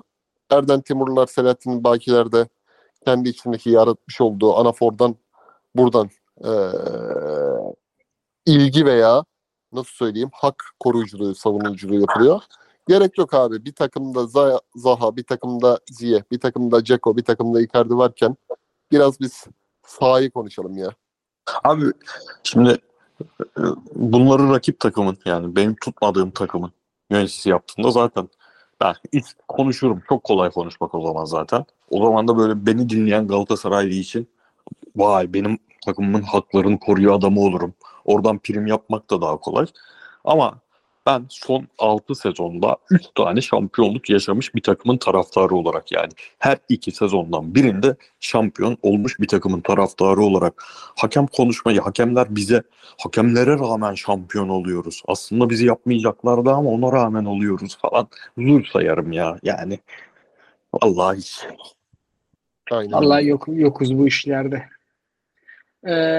Bu arada abi mesela şeyi gördünüz değil mi? Skor 5-0 iken Fener'e verilmeyen penaltıyı. Mesela şimdi hukuki bir sorun yaşamadan yine nasıl söyleyeceğim bunu bilmiyorum da. Mesela o penaltının verilmemesinin Fenerbahçe'ye karşı bir oyun oynamakla ya da Galatasaray'a karşı bir oyun oynamakla, herhangi bir takıma bir maçı bir yerden alıp bir yere vermeye çalışmakla bir açıklaması gelebilir mi o penaltıya? Hangi penaltı? Abi 5-0 iken Osayi mi itti, Ferdi'yi mi itti biri? Yani görüp görebileceğin en bariz penaltı. En bariz penaltı. Mesela bunun verilmemesini biz bu hakem konuşma için gerçekten takımlardan çıkarıp başka bir şey dönüyor üzerinden konuşmak zorundayız bence artık. Ama hukuki bir sıkıntı yaşamamak için de konuşamıyoruz artık. Bilmiyorum yani. Ya abi ya. Bu yani Türkiye'de yasa dışı bahis işi yani bu Dilan Polatların dosyasında bile var. Öyle söyleyeyim. Bu işin ya beni günde 4 tane yer alıyor. Hiçbir yerde hesabım yok. Bu işi kim dokunuyorsa ucuna belli ki engelleyen var bu işlerin soruşturulmasını. Kim dokunuyorsa onlarla hallolması lazım. Her şeyi kirletiyor. Yasalı bile kirletiyor bu bahis işinin. Bir de burada yasal dışı serbest. Harbiden yani dikkat edilmesi gerekiyor. Ben hakemlerin de her meslek grubu gibi buradan bir şeyler yaptığını düşünüyorum. Galatasaray'a bir tane sol bek 8 numara herhangi bir takviye yapılacak demiş lig uzun maraton. Bunların biri yerli olmalı. Sizce yabancı hakkını hangi mevkide kullanması daha mantıklı diye sormuş. Benim hayalimde Rıdvan, Beşiktaşlı Rıdvan'ı kiralayıp Angelino'yla yollara ayırıp 3. yerliyi sol bekte halletmek var. Yani 3. yerli işini 8 numara zaten Demirbay'la karşılaştıktan sonra haliyle bir çözüm öyle bulunabilir ama abi gene burada şeye geliyoruz ya. Yani nasıl söyleyeyim? Çok nokta atışı bir şeye geliyorsun yani. Rıdvan'la Kazım Can'la bir rotasyon gerçekten sağlanabilir. Tabii Rıdvan da ama bırakmazlar Rıdvan'ı bu arada. Rıdvan da tabii Barış işte forma yarışına giriyor. Ne kadar hazır gelir. Biz şimdi mesela Sosa'yı istiyorduk Angelino'nun yerine. Borna Sosa'yı. Defanslı kuvvetli daha defansif anlamda meziyetleri daha iyi diye. Çünkü Okan Buruk'un takımında oynarken sadece hücum değil defansif aksiyonlarda da bir Abdülkerim Bardakçı standardını vermen lazım bek oynuyorsan. Doğa'ya bunu veren birisi her türlü. Ama Sosa'da mesela öyle bir takıma gitti ki takım o kadar kötü ki Ajax. Yani Stalo, Sosa, 2 tane Hırvat A milli oyuncu ikisini de kötü gösteriyor. Yani bulacağın adamın çok formda ve hazır gelmesi lazım. O yüzden Saracchi örneğini verdim. Biz onu yanılmıyorsam İspanya La Liga'dan almıştık ve bayağı maç oynayarak gelmiştik Galatasaray'a. Öyle bir atış yapman lazım. Çok Leipzig'ten geldi La Liga'ya gitti abi. Ha La Liga'ya gitti değil mi? Yani öyle bir atış yapman lazım ki abi pandemi sezonundaki gibi gelir gelmez takıma cuk uyuması lazım. Abi peki ben artık sol bek konusunda gerçekten analitik falan düşünemiyorum yani saha içinden düşünemiyorum. Çok ruhlar aleminden falan bakıyorum konuya. Volkan Yaman, Hakan Balta ikilisinden beri Riera'yı saymıyorum sol bek olarak gelmediği için. En iyi sol bekimiz Saracchi miydi bizim? Yani. Yok abi gelmiyor akla oyuncu gelmiyor yani. Yani hakikaten Saracchi var. Alex Teles var. Ha. Bence Saracchi sahada kaldığı süreçte Teyez'in oynadığından iyi oynadı Galatasaray kariyerinde. Enteresan bir bölge yani oraya dünyanın en iyi topçusunu getirsek de olmayacak gibi geliyor bana artık. Yatırı var der soruya geçerim. Lucas Torreira'nın Fenerbahçe'yi kim durduracak sorusu biraz yanlı bir soru olmuş ama fikstüre baktık. Fenerbahçe çözmesi... Evet. Tukas Torreira hatta. Fenerbahçe'yi çözmesi için demiş Harul. Bir Anadolu takımının en verimli ne yapması lazım? Önde bassa Ceko Kule gibi çok rahat indiriyor. Arkada beklese kilidi rahat açıyorlar. Bence kesinlikle o makas açıldı diyen hocaların Galatasaray, Fenerbahçe, Beşiktaş, Trabzon hepsini önde basması lazım. Çünkü bu takımlara gerçekten topla çıkarken hala hepsi problem yaşayabilir. Beklemedik bir baskı yaptığın zaman Diku yokken Fener'e net önde basması lazım bir takımın. Yani, Diku ve Fred yokken hatta. Abi Beşiktaş maçında geride bekledi ya Antep. Hı. Yani bunlar topu kaybetmez. Bunlara basmayalım dediği adamlar Erik Bailly, Necip. Evet. Yani ve basmadan kaybeden adamlar. Hani bastın mesela abi mantıken. Bastın. 2 tane iyi pas yaptılar. 3. pasta ön tarafta kaçıracakları. Yani koşması gereken oyuncu kim? Rashid Ghezzal. Aynen abi. Neyden çekindin de basmadın mesela? Neyden çekindin de kapandın mesela? Çok alan vermeyelim Ghezzal'e. Sabit durur. Yani. Okan Buruk'un 3-0 kazandığı ilk Fener derbisi Kadıköy'de bence inanılmaz çizilmiş bir oyun planıydı. O basma işinde. Berkanlı kadroda hani böldü ya abi sahayı. Sahayı resmen ikiye böldü. Evet. Bence şeyde öyle yaptı. Mourinho Chelsea'de çok yapardı onu. United önde basınca bir City şaşırdı ya. Hı hı. Sonra Guardiola size lan dedi böyle.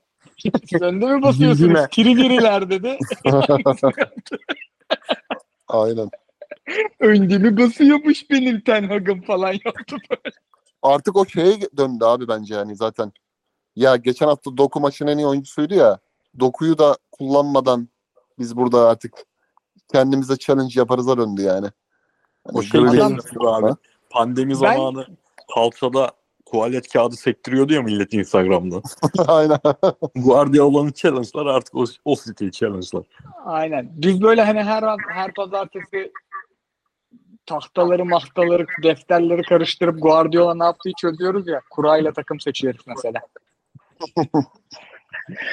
Arjantinli bir sevincin Zaha sorusunu da Tekin Bey'in Galatasaray sorusunu da transfer dönemi sorusunu da cevaplamış olduk. Bu arada çok fazla yeni soru var. Yeni dinleyicilerimiz var sağ olsunlar. Abiler 2 saati geçtik. Bir Okan Buruk eleştirisi yapabilir miyim? 2 saati geçmişken. Abi United maçı hariç ki onda da 2-1'ken girmişti skor sanırım.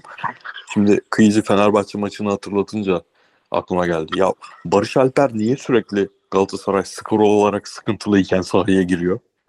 Yani şu adamı biraz şey kullanmasan mı hocam geçen sene kullandığın gibi? Böyle hafif daha orta blok baskısına döndüğünde takım böyle koşturmak üzerine bir oyun oynarken arkaya adam kaçırmak üzerine bir oyun oynarken maçlar sıkışıyor Barış Alper sahaya giriyor. Kükür yiyip çıkıyor adam. Evet. Yani biraz fazla dayak yiyor. Herhalde çok pres odaklı düşündüğümüz için. Evet. Zaten ama o mesela hocanın şu an net bir bariz eksiğini söyleyeceksem onu söylerim zaten. Çünkü pas yapmak da gerekiyor mesela. 60'da evet. Bayern maçı çok belli etmişti ya. Yani bundan sonrası biraz takımın artık pas yapmaya başlaması lazım dakikaları geliyor derken çat 2-1-3-1. Bir şey diyeyim mi? Bayern maçı da biraz ondan gitti. Bayern bize basmıyordu o kadar. Evet abi çok şaşırttı beni Tuchel o açıdan ya. Yani Leverkusen maçında yaptığı baskıyla bizim maçtaki lan bir puanı alırım ama 3'ü de alır kaçarım bir puanı aldıktan sonra tarzı çıkmış. Hakikaten ama şu var abi hiç bence beklemediği şekilde bir baskı gördü. Baskının şiddetini bekliyordu ama şiddetin boyutu artınca Tuchel gibi bir adamın bile çözüm, palyatif bir çözüm bulma arayışını anlayan gördük yani. 5'er dakika araya 2 tane şey yaptı. Bir tanesi uzun vurmaya çalıştı. Gayet uzun vurayım takım sahaya yerleşsin düşüncesine çıktı. Bunu Daum çok yapardı Prime döneminde. İkincisi neticede Tuchel de bir Alman olarak belki de oradaki kodlardan böyle bir şey düşündü. İkincisi Paris Saint-Germain dönemindeki gibi Di Maria, Neymar'a 2 tane açık oynatıyordu. 4-2-4 gibi. Bazen de 4-2-2 gibi diziliyordu. Mbappé ile Icardi oynuyordu o zamanlar. Yani oyun tıkandığı zaman atıyorum bir Saint-Étienne deplasmanında Galatasaray'ın oynadığı gibi bir şok pres gördüğü zaman orada bir şoklama yapıyordu özellikle. Orayı bir karıştırmak istiyordu. Onu yaptı, reaksiyon cevabı alamadı. Yani Okan Hoca herhalde taktik antrenmanda santim santim anlatmış abi. Santim santim oyunculara o geçirgenliği, saydamlığı yaşattırmış, ezberlettirmiş. Bütün her şeye rağmen bu eforun karşılığı bize şunu dedirtirdi.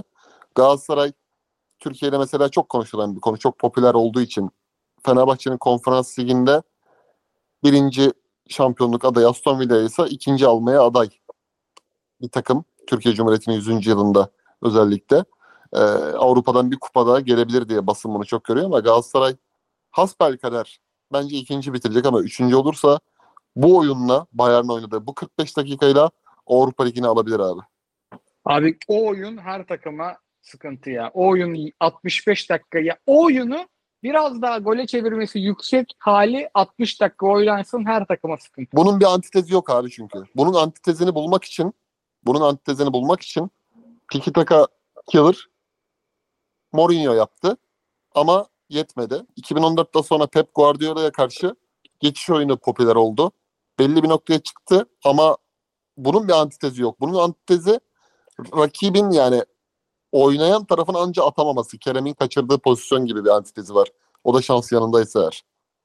Çünkü hala bu geçerli bir oyun abi. Çünkü Okan Hoca'dan biz diyoruz tamam Fatih Terim'in öğrencisi ama bazı şeyleri mesela Fatih Hoca'nın dışında çalıştığı hocalardan da aldığına, yani kaptığını görebiliyoruz kısa süreli de olsa. Mesela Del Bosque, Hector Cooper, yani Serie A izleri, işte Del Bosque'nin takımlarının her şeye rağmen kötü oyunda oynarken bile kazanma alışkanlığı, birçok şey, entegrasyon var yani Okan Hoca'nın portföyünde, repertuarında. Diyelim abiler 2 saat 10 dakika. Biz bu işin hastasıyız, delisiyiz. Ama belli. Bu programda kardeşim, yani ben normalde bunu çok kullanmam. Kendi reklamımı yapacak da değilim burada sizle beraber. Siz de zaten öyle değilsiniz ama bu programda hakikaten Türkiye'nin en iyi futbol podcast programı abi. Canavar gibi aktı. Aynen abi ya. Maç oynanmıyor mesela. Biraz da kendimizi övelim yani. Bu kadar fazla yani. Mütevazilik kibirdendir derler ya. Biraz fazla mütevazı olmayalım. Bu performans da yani özel performanslardan biri bu Tottiler Messiler tarihinin. Bize de birçok hem Galatasaray Sözlük hem Ekşi Sözlük birçok güzel şey yazılmış. Allah razı olsun. Çok teşekkür ederiz. Abiler ağzınıza sağlık. Eyvallah abi. Ya ben bir şey anlatacaktım, unuttum ya. Neyse. Bu saatten sonra şey yapmayalım. Hadi görüşürüz. Abi. Abi Görüşmek dur anlatacağım. Bak buyur. 2 saat 10 dakika muhabbet değil mi? Ya dün camdan sarkmış sigara içiyorum amcamın evinde. Böyle enteresan bir yapı orası. Tam yolun üzerine denk geliyorsun camdan sarkınca. İkinci katta olmasına rağmen. Yoldan geçen adam baktı, sigara istedi. Sonra 20 dakika benimle muhabbet etti ya. Bizim muhabbetimiz bu şekilde bir muhabbet. Yoldan geçen adam 20 dakika minnetini ödemek için muhabbet ediyor. Ve yoldan Mustafa Fal falan geçiyor maalesef. O tarz isimler geçiyor. Abilerim ağzınıza sağlık. Haftaya görüşmek üzere. Görüşürüz abi. Çünkü yine istatistikli falan geliyoruz. Hoşçakalın. Haydi dur.